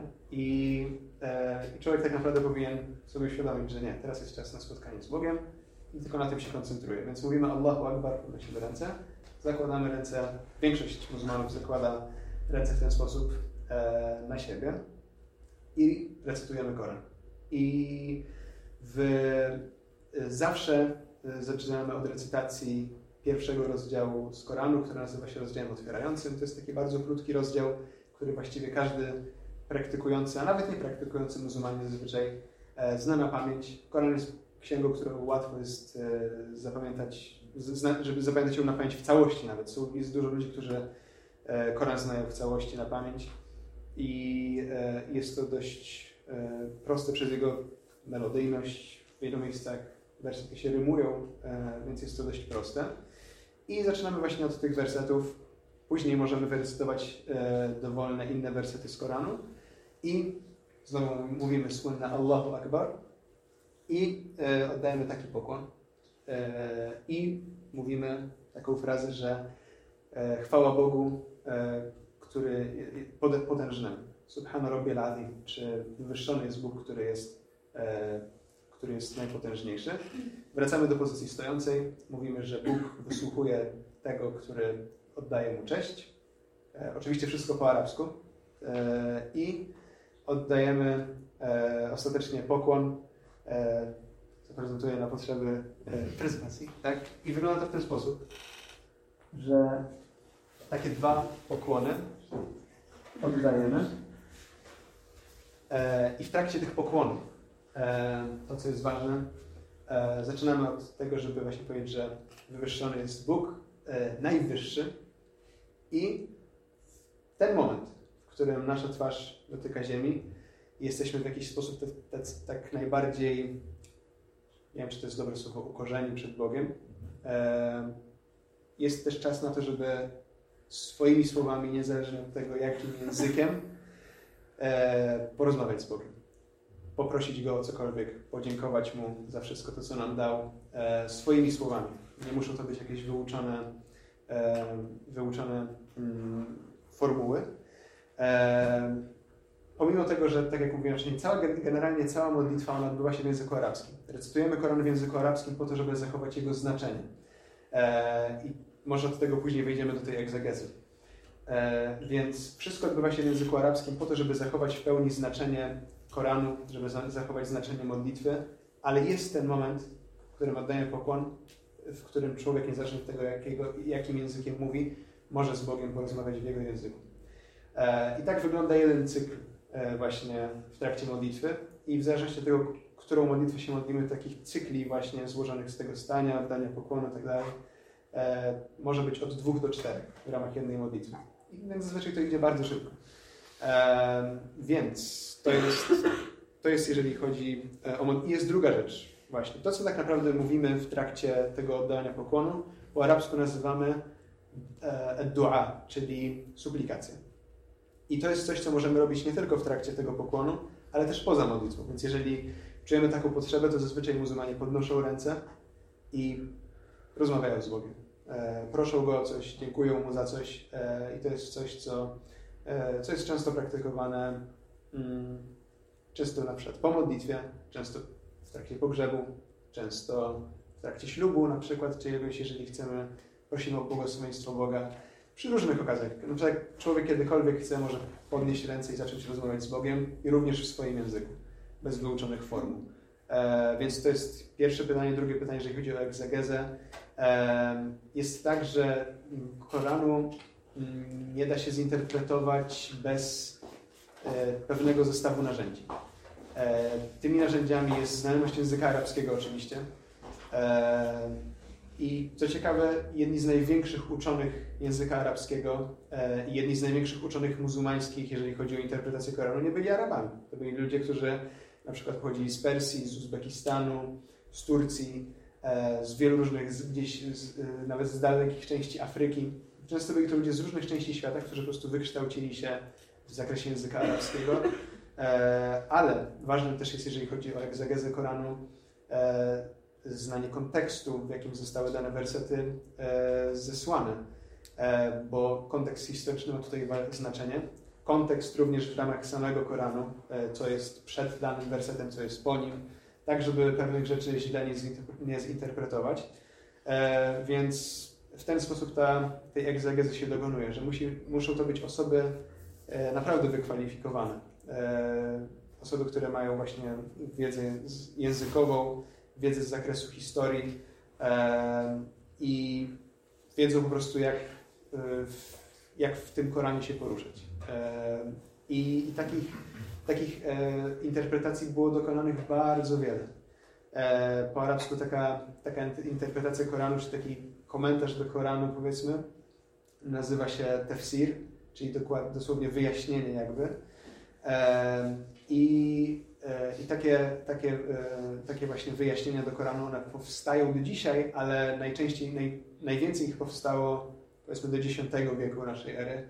Później niestety, to jest coś, nad czym ja ubolewam, i nastąpił jakiś taki zastój w myśli muzułmańskiej.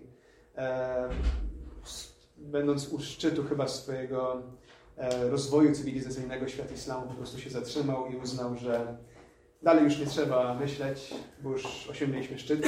E, i od tamtej pory e, świat islamu jest niestety trochę w takich, jest w powijakach i, i, i po prostu bym powiedział, że się niestety sukcesywnie cofa przez brak tego, tej chęci do tego, żeby zgłębiać ten Koran na nowo i starać się go interpretować w oparciu o zmieniającą się rzeczywistość, e, zmieniający się czas, przestrzeń i tak dalej. Więc e, to jest coś, nad czym ja osobiście ubolewam. E, ale są mimo wszystko ludzie, którzy próbują tego dokonywać i, i tak to wygląda w dzisiejszych czasach. Więc mam nadzieję, że wyczerpująco, oczywiście jak zwykle, Tak. dużo gadania. Czy e, dopytka, czy muzułmanie zbierają się w meczecie wyłącznie w piątek, który jest Dniem Świętym, czy też w jakiś inny? Mhm. E, Zazwyczaj większość się zbiera w piątek, ale nasz meczet jest zawsze otwarty, jeżeli ktoś chce przyjść, pomodlić się e, którąkolwiek z tych pięciu obowiązkowych modlitw e, w meczecie, to meczet jest zawsze otwarty i czasem modlimy się w takich, co prawda mniejszych, ale modlimy się w takich grupach w meczecie. Inne modlitwy również widzę. Dobra.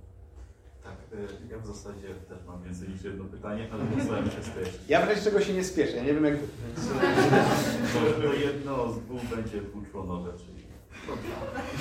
Y, To pierwsze pytanie, to w sumie jedno będzie trochę kontynuacją tej kwestii egzegezy, ale zostawię na później. Y, Ale pierwsze jest takie praktyczne, no bo powiedział imam, że dużo, znaczy, że, to, że muzułmanie we Wrocławiu to są często osoby, mm, no właśnie różnego pochodzenia, y, nie wiem, pochodzące gdzieś y, z Iraku, y, Turcji podejrzewam. No ale teraz właśnie moje pytanie jest takie, że obserwując zwłaszcza takie wspólnoty, no bo to dam przykład, który kiedyś nam opowiadał ojciec Wojtek Dej, który był w Petersburgu, że tam parafia katolicka wygląda tak, że jest mnóstwo osób y, z różnego pochodzenia. Francuzi, Polacy, Rosjanie, katolicy i problemem jest to, że oni jakby często wychowywali się w bardzo różnych środowiskach, no bo francuski katolik, y, no to raczej musi być bardzo świadomy, bo to taki, y, no tak to wygląda w kraju. No i w związku z tym moje pytanie jest takie, czy na przykład, no nie wiem, zakładam, że różnica pomiędzy Arabami z Arabii Saudyjskiej w obyczajowości, mm, na przykład, czy w jakichś tradycjach w porównaniu do Turków, y, no to jest zasadnicza. No i moje pytanie jest właśnie takie, czy w takiej małej wspólnocie to nie powoduje jakichś e, problemów, właśnie te różnice ewentualnie, nawet nie jeżeli chodzi o kwestię wiary, tylko o kwestię takiej obyczajowości, Mhm. codzienności, bo wiadomo, że niektórzy traktują też religię jako pewien zbiór takich tradycji. Tak. E, I drugie, druga część tego pytania to jest w zasadzie, no nie chciałbym jakoś wchodzić na jakiś taki temat, no a na przykład e, kwestia e, tego podziału, który się pojawił w islamie, e, dotyczącego tych kwestii historycznych, kalifów i tak dalej, czy na przykład, no nie wiem, no bo to widać w krajach Bliskiego Wschodu, że ten podział jest i on czasami mm, wiąże się z różnymi takimi nieprzyjemnymi rzeczami. No i w związku z tym, jak to wygląda w takich małych wspólnotach w Polsce na przykład? Czy no właśnie widać ten podział pomiędzy sunnitami i szyitami, czy na przykład, no nie wiem, jak ktoś przyjeżdża z Iranu, to już w ogóle nie pojawia się na Mm. przykład w tych meczetach e, sunnickich, no bo jakby rozumiem, że gdzieś tam na Bliskim Wschodzie to te, ten podział jest wyraźny, a jak Mhm. jest w Polsce? No i drugie to pytanie, to było jedno dwuczłonowe. Jak matrioszka taka. A drugie Y, A drugie y, pytanie właśnie w związku z tą egzegezą. Pamiętam jak papież Franciszek był w Kairze i tam podpisywał deklarację na uniwersytecie, przepraszam, nie pamiętam nazwy.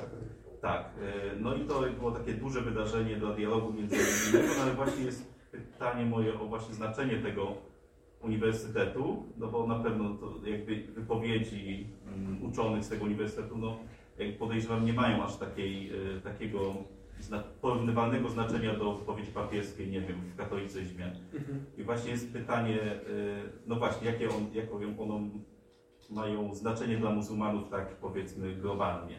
O, dziękuję.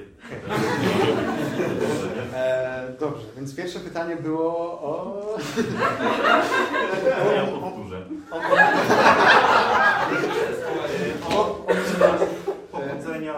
Znaczy pochodzenie Tak. z różnych, po pierwsze, takich y, państw a, i jakichś takich kręgów cywilnych, a po drugie o właśnie tych, sunnitów i. Tak, ogólnie y, zróżnicowanie, jeżeli chodzi o takie etniczne zróżnicowanie w, naszych, w naszej społeczności, ono nie sprawia żadnych problemów generalnie. Jest y, wręcz y, nie, nie, ma, nie, akurat w tej materii naprawdę nie ma, nie ma, nie ma żadnych problemów. Jest tak, że rzeczywiście może osoba na przykład y, z tego samego, z tego samego pochodzenia, e, czy operujące tym samym językiem bardziej na przykład Gdzieś tam może się trzymają bardziej razem e, i tak dalej, ale to jest chyba normalne. Ale jakichś konfliktów między samymi muzułmanami nie ma. E, Jeżeli chodzi o takie podziały już bardziej w ramach samego islamu, szczerze mówiąc w Polsce jest mało szyitów. E, Są. E, Z tego co mi wiadomo, nawet przychodzą tutaj do nas do meczetów e, we Wrocławiu. Właśnie, żeby była jasność, ja jakby reprezentuje nurt sunnicki, który generalnie stanowi około 90% muzułmanów na całym świecie. Ale pamiętam, jak byłem w Lublinie na przykład. E, w Lublinie miałem pewność, że na przykład modlimy się ramię w ramię z niektórymi osobami, które e, były z odłamu szyickiego. Nie mieliśmy żadnego problemu.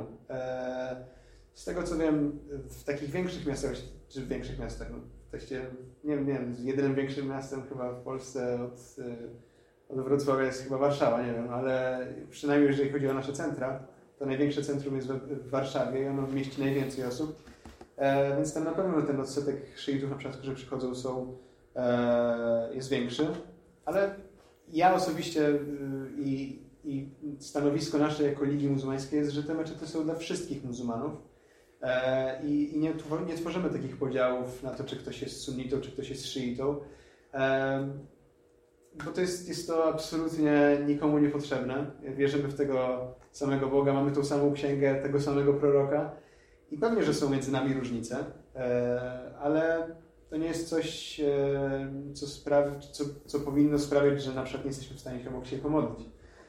Pomimo tego, że wiele, wielu muzułmanów niestety tak na to patrzy, żeby być szczerym. Tak, e, tak jak Pan wspomniał, e, na Bliskim Wschodzie chociażby te wojny między sunnitami a szyitami, które tak naprawdę toczą się od wieków, e, a które dzisiaj są może bardziej uwydatnione przez obecność mediów na miejscu, e, są czymś strasznym i są, i, i są tak jak zwykle tak naprawdę. E, w, tylko i wyłącznie przykrywką dla, dla różnych, e, dla, dla tak naprawdę sporów politycznych i e, sporów o władzę, o, o surowce i tak dalej. Zawsze tak było. Czy, czy, czy to przy e, wojnach między, między muzułmanami a chrześcijanami, czy między jakimi, jakiekolwiek bitwy, wojny, które miały miejsce e, pod pretekstem religii, pomimo tego, że oczywiście były, byli na przykład e, duchowni, którzy nawoływali tych wojen i tak dalej i starali się te wojny popierać e, samą religią. Dla mnie to wszystko jest e, taką tylko i wyłącznie próbą zamaskowania takich pra prawdziwych e, powodów, dla których te, te konflikty są wzniecane. E, jeżeli spojrzymy na E, na te kraje, na przykład, gdzie te, te konflikty między sunnitami a szyitami mają miejsce, Irak, Jemen, e, nawet Syria teraz, to są e, kraje, w których najczęściej jest, jest o co walczyć. Nie ma, nie ma bitwy, nie ma walk na przykład między sunnitami a, a szyitami w miejscach, gdzie nie ma czego zagarnąć. Strategicznego miejsca, pól naftowych, czy, e, czy jakichś mm, portów na przykład, które byłyby potrzebne dla, dla zaspokojenia jakiejś gospodarki. Więc e, sam podział między sunnitami a szyitami, on nie był na początku podziałem doktrynalnym, on był podziałem politycznym. E, czwarty kalif, e, czyli następca proroka, jakby zarządzający państwem muzułmańskim w tamtych czasach, e, Ali po prostu, on, byli jego zwolennicy i byli e, jego przeciwnicy polityczni. E, I co ciekawe, zabili go jego zwolennicy, którzy uznali, że w pewnym momencie, że byli jego zwolennikami, ale nie działał tak, jak oni oczekiwali, że Ali będzie działał i został, został zamordowany. Więc to wszystko zaczęło się od podziału czysto politycznego i zaczęto dorabiać do tego różne różnice e, doktrynalne. E, I myślę, że to jest takie, że, że to jest takie, bym powiedział, e, ikoniczne wręcz, że mm, zaczęło się od polityki i do polityki wraca zawsze. Jeżeli są wojny między sunnitami i szyitami, to wystarczy tylko zdjąć tą, tą etykietę właśnie wo wojny religijnej, żeby zobaczyć pod nią wszystko to, co ci ludzie walczą. Władza, pieniądze. E, I tak jest z każdą wojną religijną tak naprawdę. E, jakie było jeszcze pytanie? Drugie pytanie dotyczyło e, tego Uniwersytetu Krajewskiego i jakby Mhm. jego znaczenia, czy, czy jakby Tak. wypowiedzi mają Mhm. takie szersze znaczenie dla muzułmanów. E, Uniwersytet Al-Azhar jest taką, takim uniwersytetem, który mm, jest jednym z najważniejszych uniwersytetów e, czy instytucji religijnych w świecie islamu. E, Mam wrażenie, że kiedyś może cieszył się większym posłuchem, e, bo tutaj znowu też dużą rolę odegrały ostatnie zmiany polityczne na Bliskim Wschodzie. E, Ale zdecydowanie jest takim, e, taką instytucją, która której zdanie się liczy w świecie islamu e, globalnie. Natomiast y, jest też taka kwestia, że islam jako taki, on nie ma e, zorganizowanej struktury e, klerykalnej tak naprawdę. E, Ja jako imam, można by powiedzieć, że jestem kimś na zasadzie księdza, ale prawda jest taka, że człowiek, który prowadzi modlitwę na przykład w domu, ze swoją rodziną, to jest imam. To jest osoba, która. Imam to jest po prostu ten, który prowadzi, e, on przewodzi e, jakiejś grupie osób. E, Są ludzie, których w islamie nazywamy ulema, czyli uczeni, osoby, które są wykształcone w zakresie islamu. Są takie osoby, które mają miano na przykład muftiego, czyli ten, który wydaje pewne, pewne prawne e, rozporządzenia, opierając się na Koranie, na tradycji proroka Muhammeda. Taki tytuł miał akurat mój tata tutaj w tym, e, w tym z ramienia Ligi Muzułmańskiej w tym kraju. E, Ale de facto nie ma kogoś takiego na przykład jak papież w katolicyzmie. Kogoś, kto by tak jednoznacznie jednoczył wszystkich muzułmanów. E, Za czasów, kiedy był kalifat, to można byłoby powiedzieć, że ten kalif, który, przy, przy, który był głową tego państwa muzułmańskiego, on w jakiś sposób był taką, może był poniekąd odpowiednikiem papieża, z tym, że też miał ten element e, taki polityczny dla u siebie, tak jak zresztą pa, papieże kiedyś mieli, e, dawien, dawno, dawno temu. E, więc e, od kiedy nie ma tak naprawdę takiego de facto państwa muzułmańskiego, w którym jest kalif, to nie ma takiej też osoby, która by w jakiś sposób była tą głową wszystkich muzułmanów, bo kalifów nazywało się e, Emir al-Mu'minin, czyli e, przywódca wiernych, e, wszystkich. Więc e, de facto takiej osoby nie ma. I z jednej strony jest to w jakiś sposób e, korzystne dla muzułmanów w taki sposób, że pozostawia to trochę więcej, powinno pozostawiać to więcej przestrzeni do tego, żeby dostosowywać się na przykład, jeżeli chodzi o pewne rozporządzenia prawne, interpretacje islamu, e, żeby być bardziej elastycznym w zależności od tego, gdzie, jest, gdzie muzułmanie żyją, e, w jakich warunkach żyją i tak. Z drugiej strony jasne, że czasem wydaje się takim, że wydaje się to łatwiejsze, jeżeli jest jedna osoba, która dyktuje wszystko i pod którą wszystko podlega, e, bo ogranicza to mm, takie sytuacje, w których są jakieś może właśnie jakieś wewnętrzne takie sprzeczności, nie? I jakieś takie ró- różne opinie, które gdzieś tam bardzo ze sobą kontrastują. E, To może powodować jakieś takie skołowanie, bo w ramach samego islamu jest wiele różnych interpretacji. W ramach samego sunnizmu na przykład jest mnóstwo interpretacji, różne szkoły prawne, które różne rzeczy interpretują na różny sposób.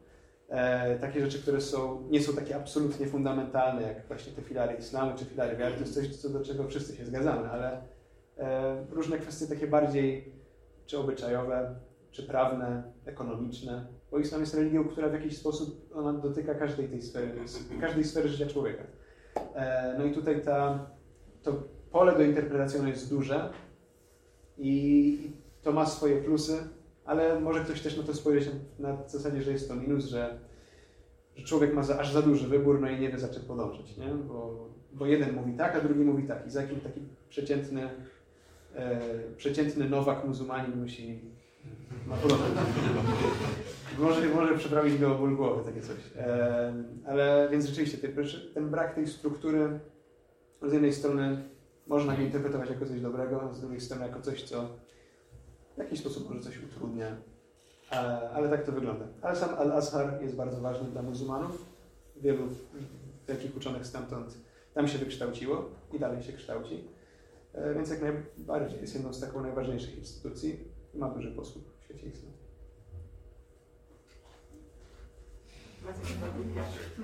To tutaj właśnie... E, to tak ile jeszcze dajemy pytań może z publiczności? Pół jest nie mała męczyć. Ale... Swoje najlepsze Takie Ja bym powiedział.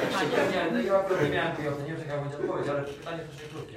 Chciałem zapytać o jak wygląda życie muzułmanów nie tylko w Polsce, ale w krajach właśnie, w których ten, ten kodeks jakiś kulturowy jest niemuzułmański. To znaczy chodzi mi o to, że piątek dla nas w Polsce prawnie po prostu jest zwykłym dniem. I czy to stwarza jakieś problemy z tego, że my w Polsce na przykład zamykamy sklepy w niedzielę, a wy może chcecie w niedzielę pracować. Mhm. W piątek wy może chcecie modlitwy i od pracy, a wam mówią w w pracy przyjść do pracy, bo pracujemy od poniedziałku do piątku. Więc jak po prostu wygląda życie tam, gdzie ten kalendarz prawny Mhm. jest podporządkowany innym kulturowym? E, Na pewno nie jest to łatwe. E, Nie, nie każde miejsce pracy, nie każde miejsce, gdzie człowiek się uczy, jest e, na tyle elastyczne, żeby pozwolić człowiekowi że na to, żeby wyszedł na przykład do, do meczetu i się pomodlił. Ja sam, kiedy na przykład miałem pracę, nawet jeszcze w te wakacje, miałem taką pracę, którą e, musiałem wykonywać zdalnie, ale w takich godzinach, które mi nie pozwalały na to, żeby na przykład pójść do meczetu. E, no to musiałem, e, musiałem po prostu zagryźć zęby i dokończyć ten, tą, tą pracę, ten projekt, nad którym pracowałem i ale trzymałem, miałem tą intencję, żeby tą po prostu modlitwę wykonać w meczecie i oby Bóg ją zaakceptował.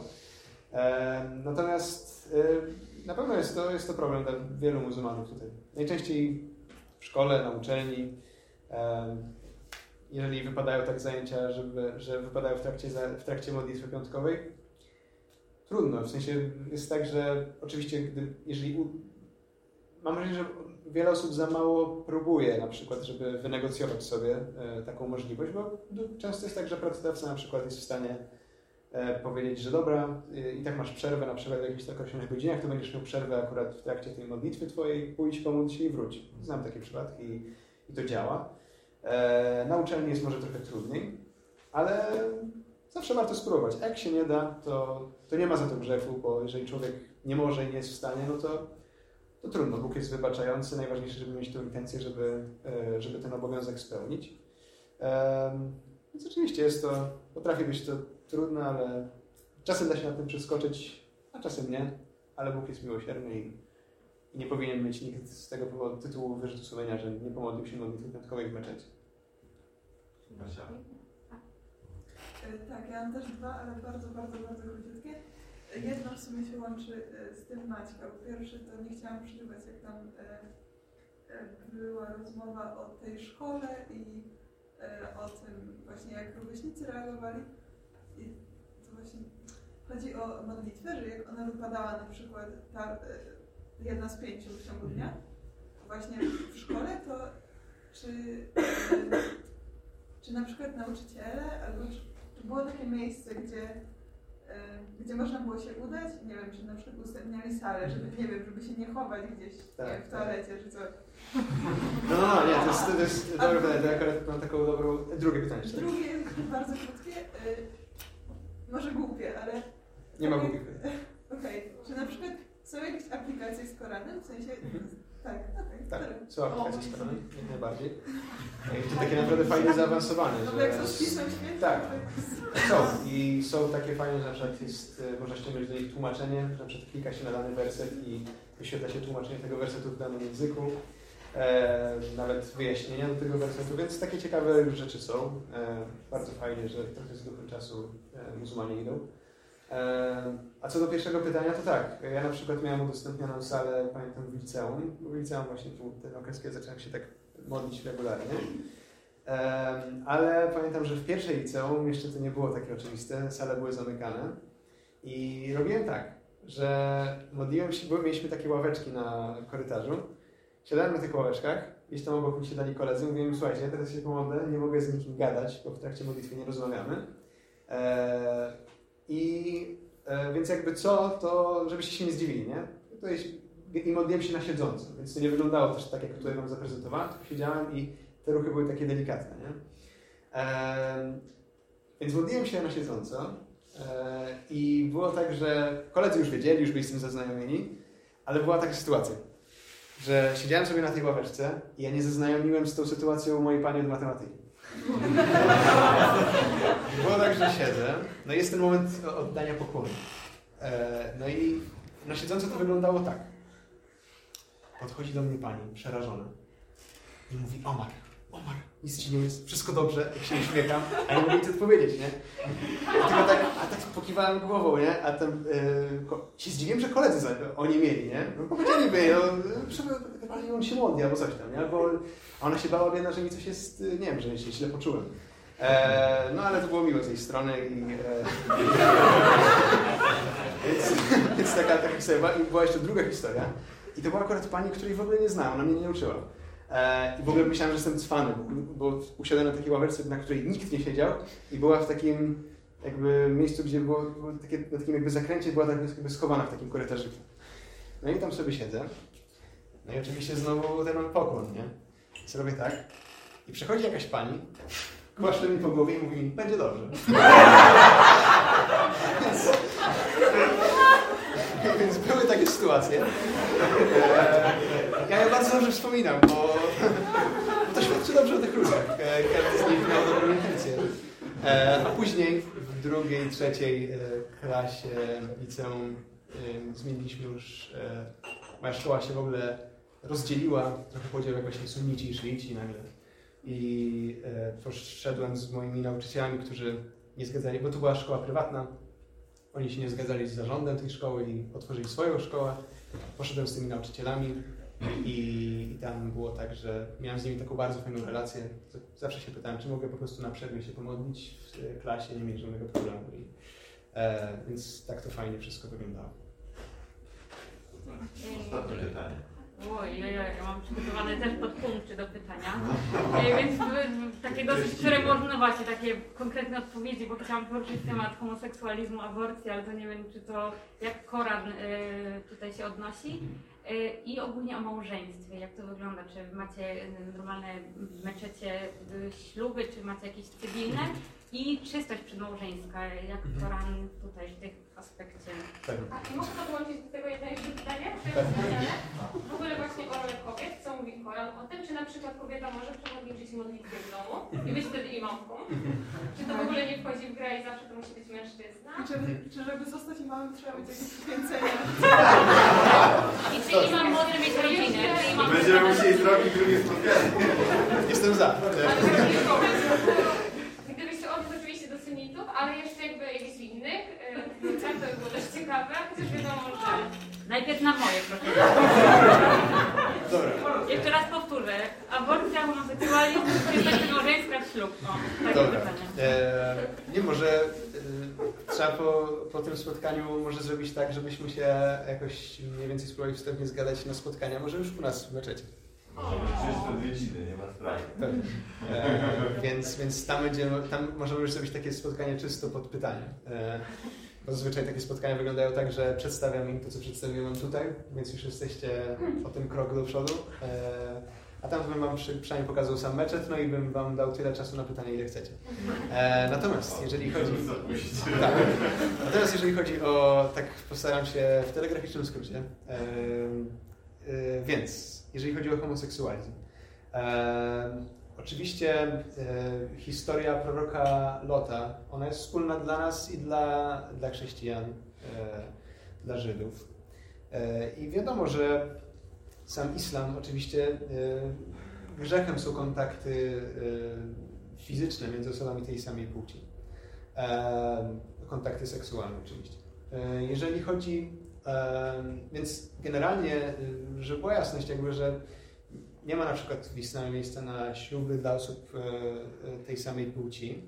Natomiast e, ja nie uważam, żeby grzechem było, to jest, żeby nie było, akurat tutaj wychodzę poza mainstream trochę, ale nie uważam, żeby samo bycie homoseksualistą było grzechem. W sensie to jest coś, co zdaje się od człowieka nie jest zależne. I jakby to- jest, patrząc może na to tak z perspektywy czysto religijnej, uznałbym, że może jest to próba od Boga, czy człowiek jest w stanie powstrzymać się od swoich e, rządz e, seksualnych, fizycznych e, dla Boga. To jest trudna próba i ja nie jestem w, i nie, nie uważam siebie za, nie uważam, żeby ktokolwiek był w stanie czy, czy ktokolwiek był kompetentny do tego, żeby takiego człowieka oceniać. Więc ja osobiście nie, nie jestem w stanie, e, ja nie osobiście, więc ja nie mam czegoś takiego, że na przykład pomimo tego, że wielu muzułmanów tak ma, nie mam takiego czegoś, że krytykuję homoseksualistów za to, że są homoseksualistami. Albo że mnie w jakiś sposób ci ludzie odpychają. Nie. Ci ludzie są, są ludzie przede wszystkim, są stworzeniami Boga, tak jak my, ja jestem i e, widzę ich przede wszystkim jako ludzi, nie patrzę na nich jako na homoseksualistów. A sam islam, oczywiście, kontakty seksualne między osobami tej samej płci zabronione. E, ślubu między osobami tej samej płci nie ma. E, natomiast sam fakt, że ktoś czuje popęd do tej osób tej samej płci, mm, uważam, że nie ma w islamie nic, co by wskazywało na to, że sam, samo takie poczucie jest grzechem. Nie ma. E, i, i, więc jakby to jest ta kwestia, kwestia aborcji. Jeżeli chodzi o aborcję, to islam dozwala, e, jakby nie ma bezpośrednio oczywiście wersetów o aborcji na przykład, e, ale aborcję według e, uczonych islamskich, muzułmańskich dozwolona jest w kilku przypadkach. Jeżeli był dokonany gwałt na kobiecie, może mieć, ona ma, ma to prawo, żeby tego dziecka nie nosić. Jeżeli ciąża zagraża życiu matki, więc jeżeli jest prawdopodobieństwo, że kobieta mogłaby e, ucierpieć e, na tej ciąży, to też jest możliwość.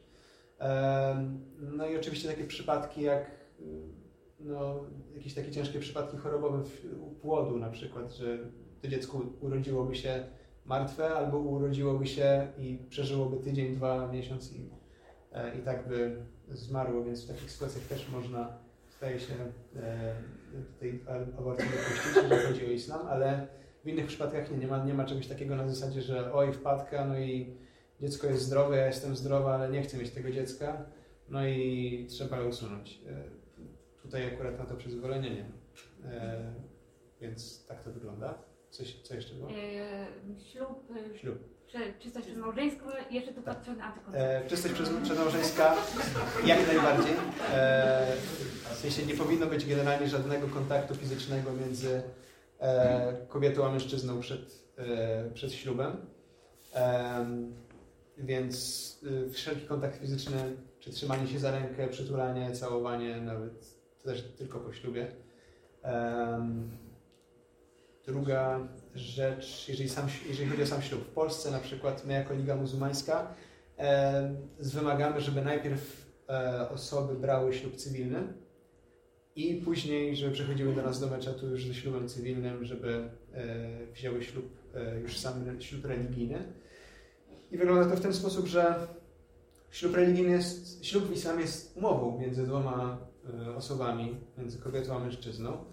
E, umową, która obejmuje e, oczywiście zasady, które obejmuje sam islam i zasady, które wyznacza sam Koran, tradycja proroka Muhammeda, pokój z nim, ale e, też takie zasady, które ludzie ustalają między sobą na samym początku związku. Więc jeżeli na przykład kobieta, obowiązkiem, jeżeli chodzi o małżeństwo, jest to, co się nazywa wiano, e, czy po arabsku mahr, czyli prezent, który daje pan młody, pan nie młody. E, I i to może być rzecz materialna, więc kobieta może sobie zażyczyć miliona i ten facet, jeżeli chce wziąć ten ślub z nią, to ten milion musi jej dać, prędzej czy później. Albo może zażyczyć, zażyczyć sobie czegoś niematerialnego. Może powiedzieć, że a ja bym chciała, żebyś na przykład ty znał jedną dziesiątą Koranu na pamięć. Też może być. E, więc cokolwiek sobie kobieta zażyczy, to, ona- to może sobie to w tą umowę wpisać, to jej przysługuje. Ale zazwyczaj wiano powinno być czymś materialnym, żeby było takim zabezpieczeniem finansowym dla kobiety w razie, gdyby mężczyzna na przykład e, chciał się rozwieść. E, wtedy ona ma to zabezpieczenie i też są, jeżeli za, rozwód to już jest zupełnie inna sprawa, e, ale jeżeli chodzi o sam ślub, e, to musi być też dwóch świadków e, i jest to właśnie taka umowa, w której ludzie zawierają to, czego od siebie oczekują. E, I przede wszystkim, że będą przestrzegali tych zasad, które wyznaczył im Bóg. E, ale tak jak mówię, tutaj w Polsce, przynajmniej my jako Liga Muzułmańska oczekujemy, że najpierw e, osoby będą brały ślub cywilny, dlatego że z dwóch, z dwóch powodów. Po pierwsze, e, czasem przychodzą do nas ludzie, których nie znamy. E, I Bóg jeden wie, czy oni gdzieś wcześniej nie zawarli jakiegoś związku małżeńskiego i chcą sobie zawrzeć kolejny. E, tylko po to, żeby jakoś moralnie usprawiedliwić e, jakby swoje, swoją może jakąś rozwiązłość. Więc żeby to ukrócić, wolimy iść z, z prawem cywilnym i żeby, żeby nie było tutaj żadnych niedopowiedzeń, żeby nikt nie został pokrzywdzony. I druga sprawa właśnie, że rozwód w islamie, pokój z nim powiedział, że rozwód to jest rzecz, to jest najbardziej znienawidzona przez Boga dozwolona rzecz.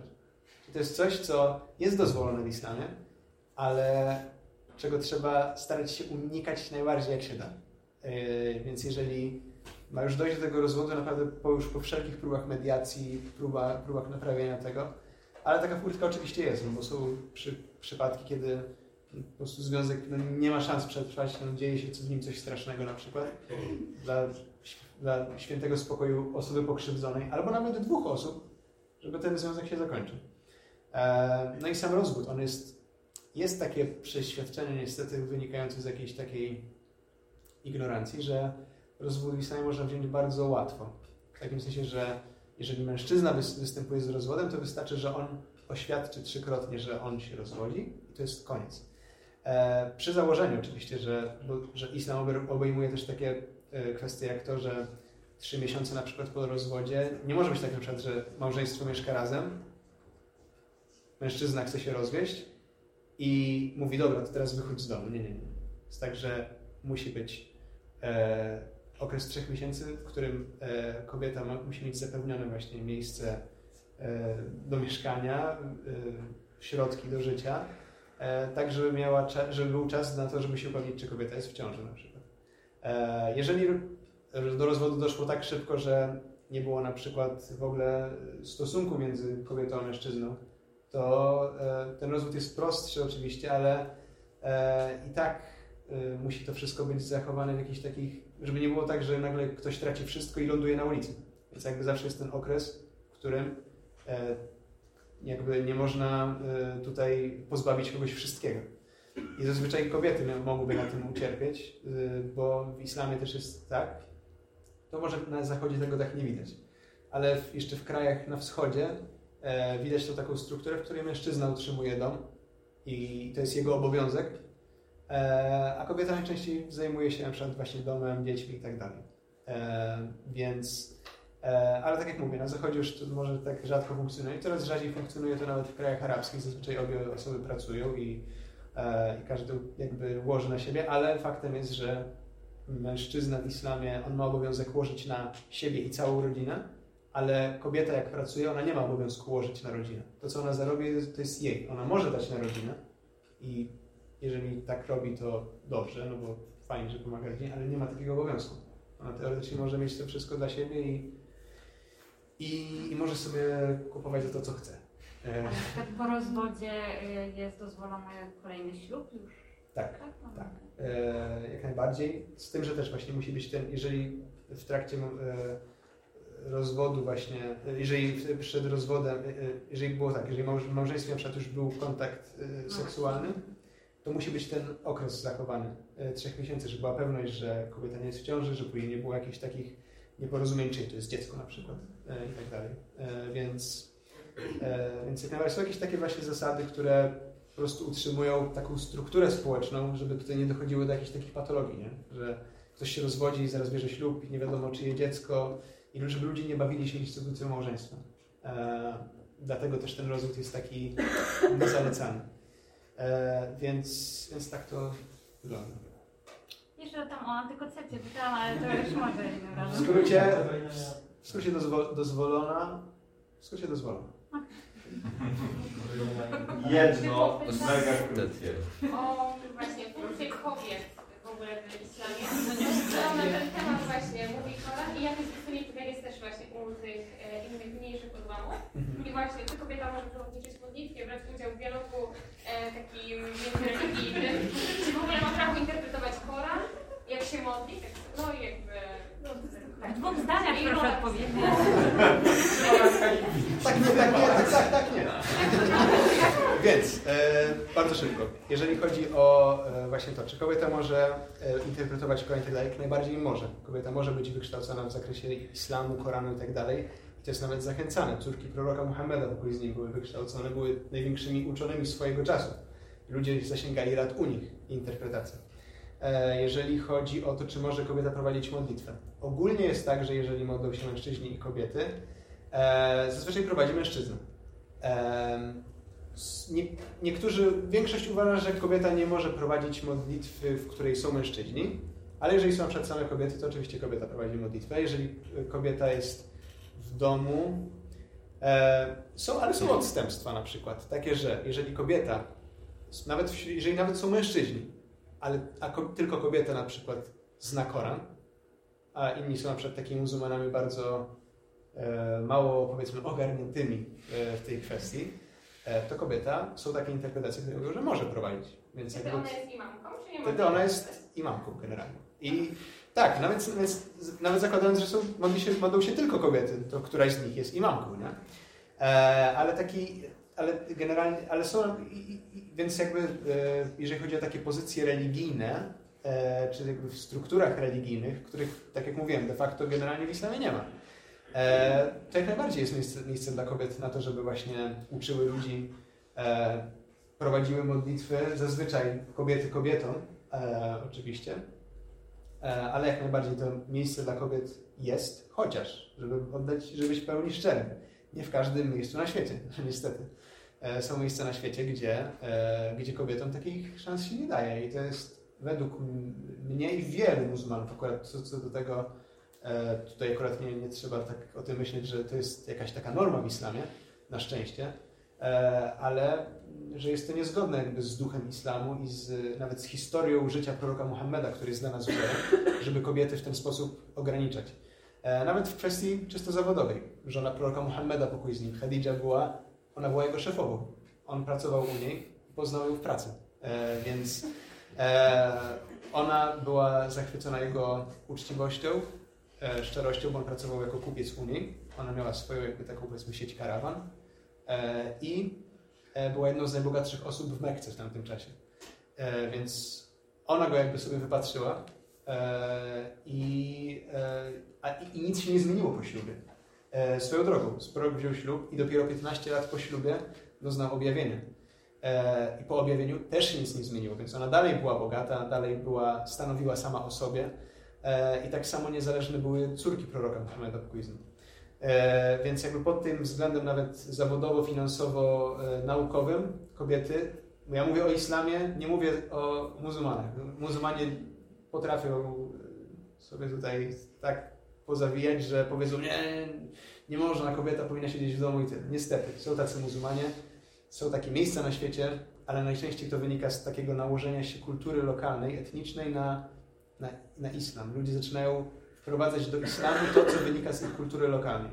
E, więc jakieś takie miejsca gdzieś właśnie w Arabii Saudyjskiej, w Jemenie, w Afganistanie, w Pakistanie. W kulturze lokalnej może być na przykład coś takiego, że kobieta siedzi w domu na przykład i nie powinna w ogóle wychodzić tam, gdzie są mężczyźni. Ale to nie wynika z islamu, żeby nie było. Nie ma żadnego wersetu w Koranie, który o tym mówi. E, w, ży w życiu tradycji proroka też czegoś takiego nie było. Więc to jest kwestia, która wynika z e, jakichś tam lokalnych kręgów kulturowych. E, sama pozycja e, Wisamy, ja odpowiem, to, powiem już tylko, ty, o, lubię to streścić z, z, taką krótką historią z życia proroka.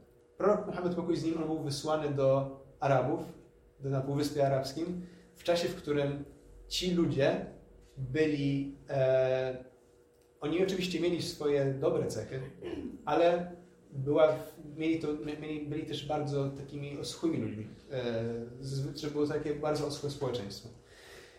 I nie było to praktykowane powiedzmy tak może na co dzień, ale była taka praktyka wśród Arabów w tamtym czasie, przed islamem, że jeżeli rodziło się za dużo córek w domu, to niemowlę takie, taką dziewczynkę chowano żywcem. Na przykład. Była taka praktyka. I więc wyobraźmy sobie, że jest, nagle pojawia się prorok Muhammad i on pojawia się w takiej, w takiej e, przestrzeni z takimi ludźmi i on musi to zmienić. I zmienił to chociażby, to jest jeden, jeden tylko z przykładów, ale była taka historia, w której prorok Muhammad pokój z nim siedział ze swoimi towarzyszami i zapytał się ich, czy powiedzieć wam, czy chcecie wiedzieć, jaki jest, co was doprowadzi do raju. No to wtedy ci towarzysze mówili, tak, proroku, powiedz nam, co nas doprowadzi do raju. Prorok Muhammad później powiedział, że ci z was, którzy mają trzy kobiety w domu, siostry, córki e, i, i, tak dalej, e, trzy kobiety w waszej rodzinie, jeżeli ktoś z was ma i zadba o nie, odzieje je i tak dalej, będzie po prostu dla nich dobry, e, to te, ci z was wejdą do raju. No wtedy ci, którzy mieli te trzy o, takie kobiety w rodzinie, to się ucieszyli, nie? I prorok Muhammad się uśmiechnął. Wtedy ci, którzy nie mieli tych trzech, powiedzieli proroku, a ci, którzy mają dwie. To wtedy prorok się uśmiechnął szerzej i powiedział, ci z was, którzy mają dwie siostry, córki i tak dalej, kobiety w domu, zadbają o nie, będą do nich dobrzy, ci z was trafią do raju. No to wtedy ci, którzy nie mieli dwóch, zaczęli się patrzeć po sobie, mówią, proroka, jeżeli ktoś ma tylko jedną, wtedy prorok Sallallahu pokój z nim, uśmiechnął się tak jeszcze szerzej i powiedział, że ci z was, którzy mają tylko jedną taką kobietę w domu, że dbają o nią, to ci z was trafią do raju. Nagle dla tych ludzi, dla których jeszcze niedawno e, posiadanie córki e, było hań, mogło, mogło być powodem do hańby, no bo chłopcy jak się rodzimy, to pomogą w handlu, pomogą w polowaniu, pomogą w czymś tam, na córka jedna, no to dobra, jedna to można ją wydać gdzieś za mąż, ale jak już jest dużo córek, no to a co jeżeli ona gdzieś ucieknie z jakimś facetem i sprowadzi hańbę na rodzinę, nie?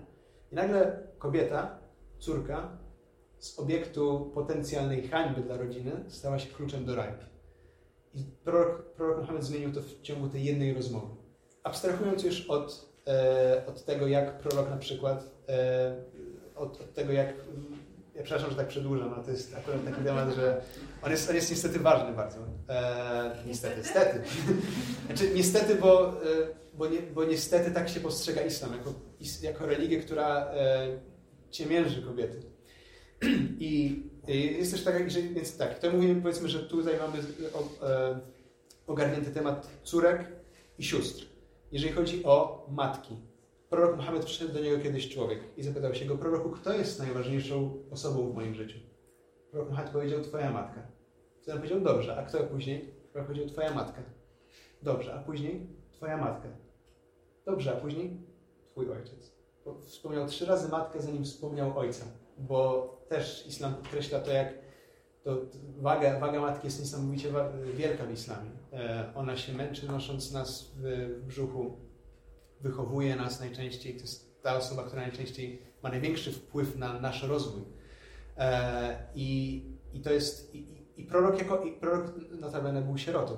E, jego ojciec zmarł zanim umarł, a matka zmarła jak miał, zdaje się, że mieszkał mm, 4 lata, 4 lata zdaje się, ale nie chcę, nie chcę skłamać W sensie tata zmarł zanim on się urodził, tak? Tak. E, więc, a mimo to e, zaszczepił w ludziach to poczucie, że matka ma tą. To akurat wśród Arabów było już może wcześniej, ale umocnił jakby ten fakt, że matka ma to, to ogromne znaczenie w życiu człowieka. I jeżeli mówimy o żonach, bo to jest chyba tak naprawdę taki najbardziej e, drażliwy temat, jeżeli mówimy o islamie, e, żona. Jeżeli chodzi o, o, o, o, o miejsce żony, tak jak mówiłem, e, historia żony proroka Muhammeda, która była, on pracował u niej, ona była niezależna. E, ponadto była pierwszą osobą, która przyjęła islam, pierwszą osobą, która wsparła go w jego misji, e, która zawsze trzymała jego, e, trzymała jego stronę, była dla niego największym wsparciem i on był wsparciem dla niej. Sama jej historia jakby wystarczy, ale prorok Muhammad jedną z ostatnich rzeczy, które powiedział przed śmiercią, bądźcie dobrzy dla swoich żon, bo ja, bo, ja, bo ja byłem najlepszy dla moich. Więc to jest, ta, żeby była ta jasność, że z którejkolwiek strony byśmy nie chcieli jakby ugryźć ten temat kobiet, to jeżeli zwrócimy do samego Koranu i do samej tradycji proroka Muhammada pokój z nim, e, nie ma tam tak naprawdę miejsca na to, żeby w jakiśkolwiek sposób kobietę postawić poniżej mężczyzny. E, wręcz przeciwnie. No. To jest tak, że też, żeby ułatwić kobiecie, to kobieta na przykład tak, jeżeli ma okres, to jest to trudny okres dla każdej kobiety każdego miesiąca, kobieta nie musi wtedy się modlić. Jeżeli okres wypada w miesiącu Ramadan, nie musi pościć. Później, później może nad, musi nadrobić, ale jakby post. Ale modlitwy nie musi później nadrabiać na przykład, więc jest dużo takich ułatwień. Kwestia właśnie tego, że jeżeli kobieta zarabia, to zarabia na siebie. Ona może dać z tego, ale nie musi. Jest dużo takich rzeczy, które w jakiś sposób dają kobie, pozwalają kobiecie na nawet większą, e, powiedzmy, niezależność w przeciwieństwie do tego, co widzimy niestety w niektórych miejscach na świecie. Żeby była jasność. To, to o czym mówię, to jest życie proroka, który jest głównym przykładem i dla, dla muzułmanów, bo to jest, tradycja proroka to jest jeden z filarów, na których opiera się islam, to co się nazywa sunna, czyli tradycja proroka, no i Koran jako słowo Boga. E, więc sam Koran i, e, i tradycja proroka Muhammeda w żaden sposób nie, nie dają prawa do tego, żeby kobietę, e, kobietę w jakiś sposób źle traktować. Jest werset w Koranie, który mówi o tym, że mężczyźni są, e, jego się tak tłumaczy, że są mm, y, ponad kobietami. E, ale tutaj, tutaj znowu wracamy do interpretacji e, językowej. Jest użyte słowo qawamun, czyli tacy, którzy dosłownie jakby słowa qama po arabsku, czyli stać. Jest tak, że mężczyzna po prostu, to o czym mówiłem, że mężczyzna w islamie, on ma ten obowiązek zająć się domem od tej strony materialnej. Więc to jest tak, jak w ten sposób powinno się interpretować, a nie, że facet jest generalnie lepszy. Bo nie jest. Jest, tak jak mówiłem, jest, jest e, cały rozdział w Koranie e, nazwany Mariam, czyli właśnie Matka Jezusa. Jedna z, naj, z najważniejszych osób w historii islamu to właśnie była żona proroka. Mariam właśnie, e, też historia żony Faraona, która wierzymy, że była e, osobą wierną za czasów Mojżesza. Więc no było mnóstwo takich przykładów kobiet, które islam bardzo mocno podkreślał. E, ich wagę i ich miejsce w historii islamu, w historii wiary w jednego Boga też, bo nawet przed islamem. Samo życie proroka jest najlepszym świadectwem tego, że jak kobiety powinny być traktowane i że nie ma tutaj miejsca na jakieś takie poniżanie kobiet czy odspychanie ich na margines, bo bez kobiet tak naprawdę nie byłoby islamu. E, tak jak mówiłem, pierwszą osobą, która islam przyjęła, była kobieta. E, pierwszą osobą, która poległa za islam przy prześladowaniach muzułmanów, była kobieta. E, z którejkolwiek strony byśmy nie, tego nie chcieli ugryźć, e, to, to, co się przedstawia na temat statusu kobiety w islamie, jest, niestety, jest nieprawdziwe, ale niestety jest poparte prawdziwymi wydarzeniami, które mają miejsce w dzisiejszym świecie. Problem jest w tym, żeby, czy jakby cała zagwozdka polega na tym, żeby rozdzielić e, jakby samą doktrynę islamu e, i tradycję proroka od tego, co niestety dzieje się w naszej rzeczywistości. Tak, żeby potrafić to rozróżnić. Ostatnie pytanie, czyli widzimy się w meczecie. Daj, ja tak, jak najbardziej. E, to jest moje oficjalne zaproszenie. E, kiedy tylko będziecie mieli czas, to właściwie tak naprawdę może poza, po, poza piątkiem, bo piątek jest trochę taki e, aktywnym dniem tam u nas, to poza piątkiem można się doga- możemy się dogadać na dowolny dzień. Super, to po świętach na pewno. Koniecznie. Koniecznie. Świetnie. Gościem dzisiejszego Openu był Omar Abdel Fattah, imam wrocławskiego.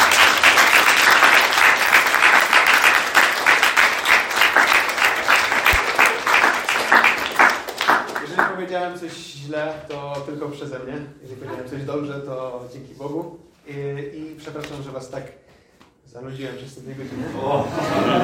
Chcemy się tak nudzić na co dzień. Tego spotkania świadczy o, o tym, że było interesujące, więc to na pewno pod tym Mam taką nadzieję. I to jest nasz upominek. od Mój Boże, strony trzeba było. Serca, bardzo proszę. Bardzo, bardzo dziękuję.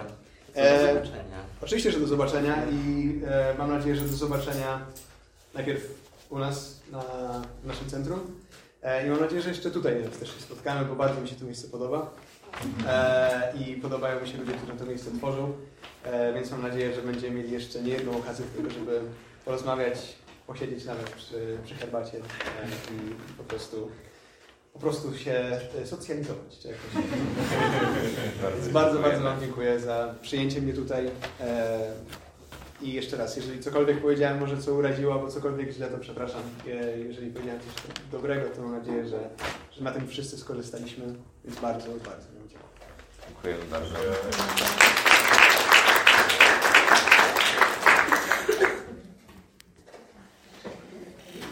Dzięki serdeczne.